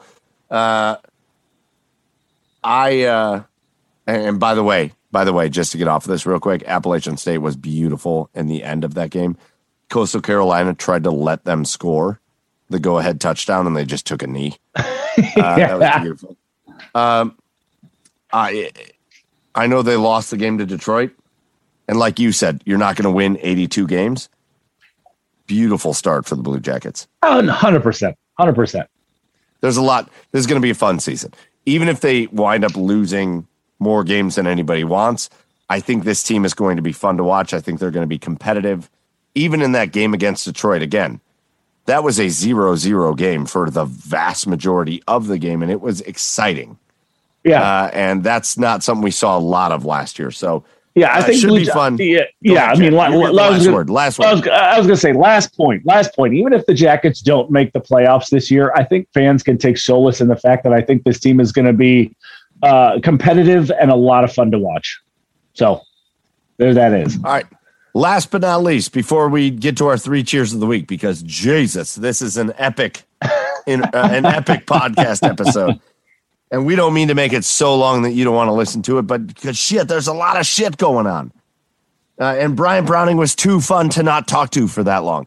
Uh, last thing, Chad, we haven't talked like even for like a hot minute about the Cavs in forever. Yay! I know. I know. Listen, man. Yay! You I'm gotta just get, You kidding. got to get off that. You got to get off that. I'm just kidding. So the Cavaliers played their opening. Uh, uh, the Cavaliers played their opening week uh, game tonight against the Memphis Grizzlies. Watch this. Hold on. Wait. We're, I'm going to come up with an idea here. Okay. Uh, we do our our post game uh, TikToks, Uh huh. and I'm just our post game TikTok for the Garage Beers for the Cavs is just going to be live recording us talking about the Cavaliers. Huh? So I'm just setting it to 60 seconds and I'm just going to go Why? because I think it's a fun TikTok. So look, we're recording live. What? We're recording live, but we're also making a TikTok because the Cavaliers played their first game tonight. And I have to tell you, man, they lost to Memphis, a good Memphis team. what?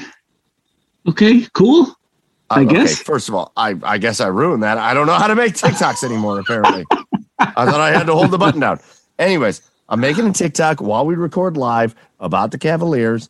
The Cavaliers played their hmm. first game of the season this year down in Memphis, and they lost. But, like, first of all, defensively, the Cavs got a lot of shit to work on. Okay. But, like, a lot of the As, players. as- lot- as- go on. oh no, I was going to say, as has been the case the last what five years. But a lot of the players that you wanted to see look good for the Cavaliers fucking looked good. Like Lauri Markkanen looked good. Evan Mobley, double double, I think, or at least he he might have come up a rebound short. The uh, Ricky Rubio off the bench for the Cavs and Kevin Love off the bench for the Cavs look good. I think it's going to be a fun year. I think it's going to be a fun year. They lost. Okay. Let's go Cavs. okay. Uh, it's not.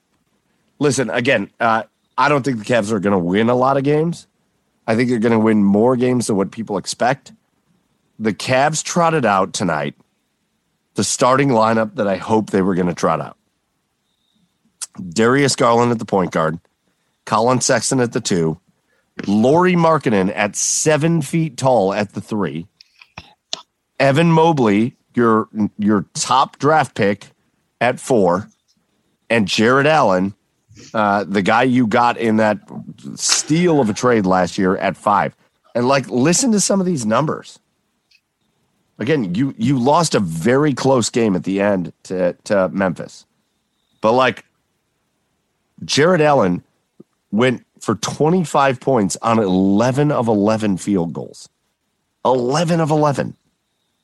Uh, Evan Mobley, your rookie, first ever NBA game, goes for 17 and 9. Uh, Sexton scores 17 points on 13 field goal attempts. That's the thing that I love about this team. Darius Garland, 13 points, 12 assists. Then you bring the bench squad in. Kevin Love wasn't great. He wasn't great. Uh, Cedi Osman, 15 points on five of six shooting. Okay. Isaac Okoro came in and played good defense. Ricky Rubio, 12 points, 10 assists. Like, Cool. there's, listen, um, I know the NBA is a league in which stars build upon stars. And so, can a Cavs team right now compete with the Milwaukee Bucks or the Los Angeles Lakers or the no, obviously not. But could this Cavs team be a playoff team? Yeah, absolutely. I love what they did this offseason. Sure, sure. I mean, and if they keep this up, sure, it'll be exciting to watch. But remember, this was kind of how they started to play last season, sharing the ball. I mean, I know they sharing the ball, and getting everybody involved, getting uh, contributions from everybody, and and and that's nice to see. But then they got away from it for some reason, and and they were not fun to watch at all. But I I sure hope they can keep this style up because that yeah, you're right, Mike. That will be a lot of fun to watch, and maybe they might be a fringe playoff team. But uh, yeah, I- mean, it was a good start tonight, even though they lost. But uh, yeah, as long as they keep playing this style, yeah, they will be fun to watch. Well, the the thing they got to work on, I don't know how they get better at it. Defensively, you can't be giving up 132 points to any team in a game. That's a regulation game that you gave up 132 points in. Yeah, So that can't happen. So you got to figure out a little bit of defense. But offensively, you scored 121. And again, your guys played well. And like, I, the, I, I don't know. I was watching the game as we were talking to Bryant. Um, the way I saw it, again, I, I feel like so much hinges on Collin Sexton because he was the guy after LeBron and and he was your lottery pick and all that and maybe that's not fair but I think a lot hinges on him. But if he's going to play efficient like that, if he's going to go seven for 13, if he's not going to be putting up 28 shots in a game and hitting 11 of them, I, I love the Cavs' chances in a lot of games. So, again, Chad, you and I haven't talked a lot of Cavs, but like the season's here. And, yeah. and, and, and I got to say, when I look at this box score, uh, you had seven guys in double figures. And, and, and of course, I'm going to look for Evan Mobley because I think that's truly your centerpiece of this team. 17 points and nine boards on seven of 13 shooting, one of two from three point, uh, and six assists in his first ever NBA game. That's a, I, I just, I can't help but feel like there's a little bit of a bright future here because I feel like all of a sudden you've added this seven foot dude that can do just kind of about everything. And and things just look different. I don't know. He he seems to be a complexion changer for me. Nope. Yeah, I mean, uh, yeah, certainly the future looks good with him. So I mean, we just gotta see how it plays out. Dynamite drop in, Chad. That broadcasting school has really paid off for you. Fly ball caught. All right, that's going to do it for us. We've been here forever, uh, and we're going to get out of here. But we're not getting out of here before we do our three cheers of the week. So, Chad, you know I always let you lead it off. Chad, what is your cheer of the week why, this year why, or this why week? Do you, why do you let me lead it off? Why? Why? Because you should. Because you should lead it off. Okay. Uh, uh my cheers goes out to this couple in India. yes, let's go. Yeah, yeah. Uh, well, they got married uh, this past weekend or a couple of weekends ago. Uh, and uh, you know they were in a, a, region where there was a lot of flooding, and they were going to uh, take a boat uh, to the wedding venue, but unfortunately, uh, their boat uh, something happened with their boat, and the venue that they were getting married at came through and they sent a giant cooking pot over to their home. So they rode their asses to the wedding venue in a giant, uh, giant cooking pot. Let's go. what? Yeah. Yeah. Yeah. Yeah. Uh, yeah. I don't, you're, I don't. You're making you're making various dishes in this pot, and little do you know, you could be so resourceful that it's also a boat. Man, you know what? That is a great cheer of the week. Thank you. And you always come up with good ones. I try That's to. I let you lead it off. I try to. Uh, here's my cheer of the week. Uh, Chad, I want you to come next week prepared for this. Okay. Um, but I am cheersing a scary movie season. Okay. Uh, I need you to come prepared for that next week because last year you did.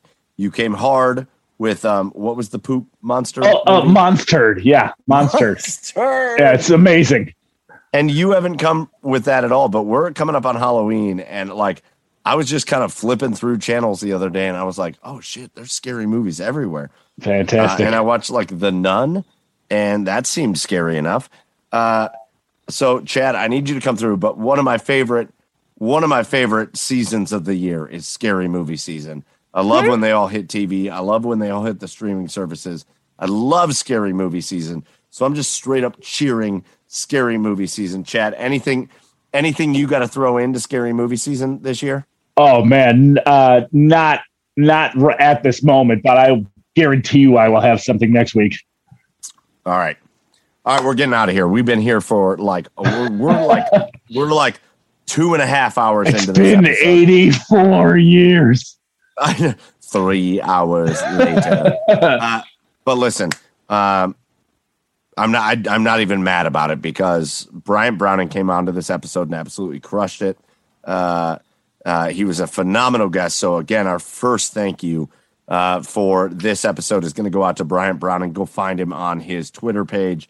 Uh, find him on Spectrum on the post game show for the Buckeyes but former captain, of the Ohio State Buckeyes, former or NFL, I almost said NHL, NFL uh, offensive lineman, and just like a, a, an incredible story from the Cleveland area. Bryant Browning, thank you to you for joining us on the podcast uh, and bringing the bourbon. Uh, again, our thank you goes out to the Belly Up Sports Podcast Network. Go check out Belly Up Sports, the Unhinged Radio Network. Check them out. Uh, and uh, uh, as always, our biggest thank you goes out to you, the listener, for supporting us, for coming along on the ride with us. We hope you enjoyed this episode. We've got another great one planned for you next week. Uh, but stay tuned with us. We we love it. If you love us, get over to garagebeershop.com and get a t-shirt or a hat. Uh, and then make sure you follow us on all of our socials at the Garage Beers and uh, subscribe, rate, and give us a review. So for Chad over there on the east side of Cleveland, for Joey who couldn't make it with us tonight, but he's down in Nashville, Tennessee, I am Mike. Go follow us at Garage Beers Chad, Garage Beers Joe, and Garage Beers Mike. Uh, saying this has been episode 87. We'll catch you for 88 next week. Cheers, everybody.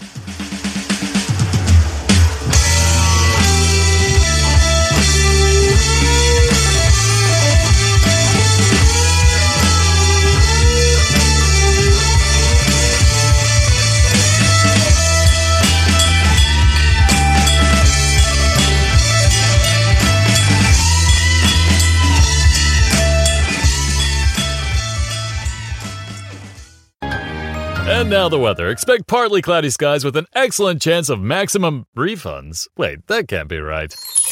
Oh, but it is. Who are you? I'm April, and we could see refunds raining down all tax season with people switching to TaxAct. TaxAct? The tax filing software that makes it easy to file for less and get more. New forecast. It's sunny days ahead for everyone using TaxAct. Always happy to brighten your day. TaxAct. Switch to TaxAct today and start for free. See taxact.com for details. Everyone is talking about magnesium. It's all you hear about. But why? What do we know about magnesium? Well, magnesium is the number one mineral that 75% of Americans are deficient in. If you are a woman over 35, magnesium will help you rediscover balance, energy, and vitality. Magnesium supports more than 300 enzymatic reactions in your body, including those involved in hormonal balance. From functional medicine doctors to mental well being and female hormone experts, we all know that magnesium is the one mineral to improve all aspects of well being and health. But which one? Magnesium Breakthrough from Bioptimizers, the trusted choice recommended by leading experts with seven best absorbed forms of magnesium to ensure your body receives the support it needs for overall well being. Go to bioptimizers.com slash balance today and use code BALANCE10 for 10% off. Support your journey to wellness at B-I-O-P-T-I-M-I-Z-E-R-S dot com forward slash balance. Magnesium Breakthrough from Bioptimizers, your foundation to optimal health and vitality.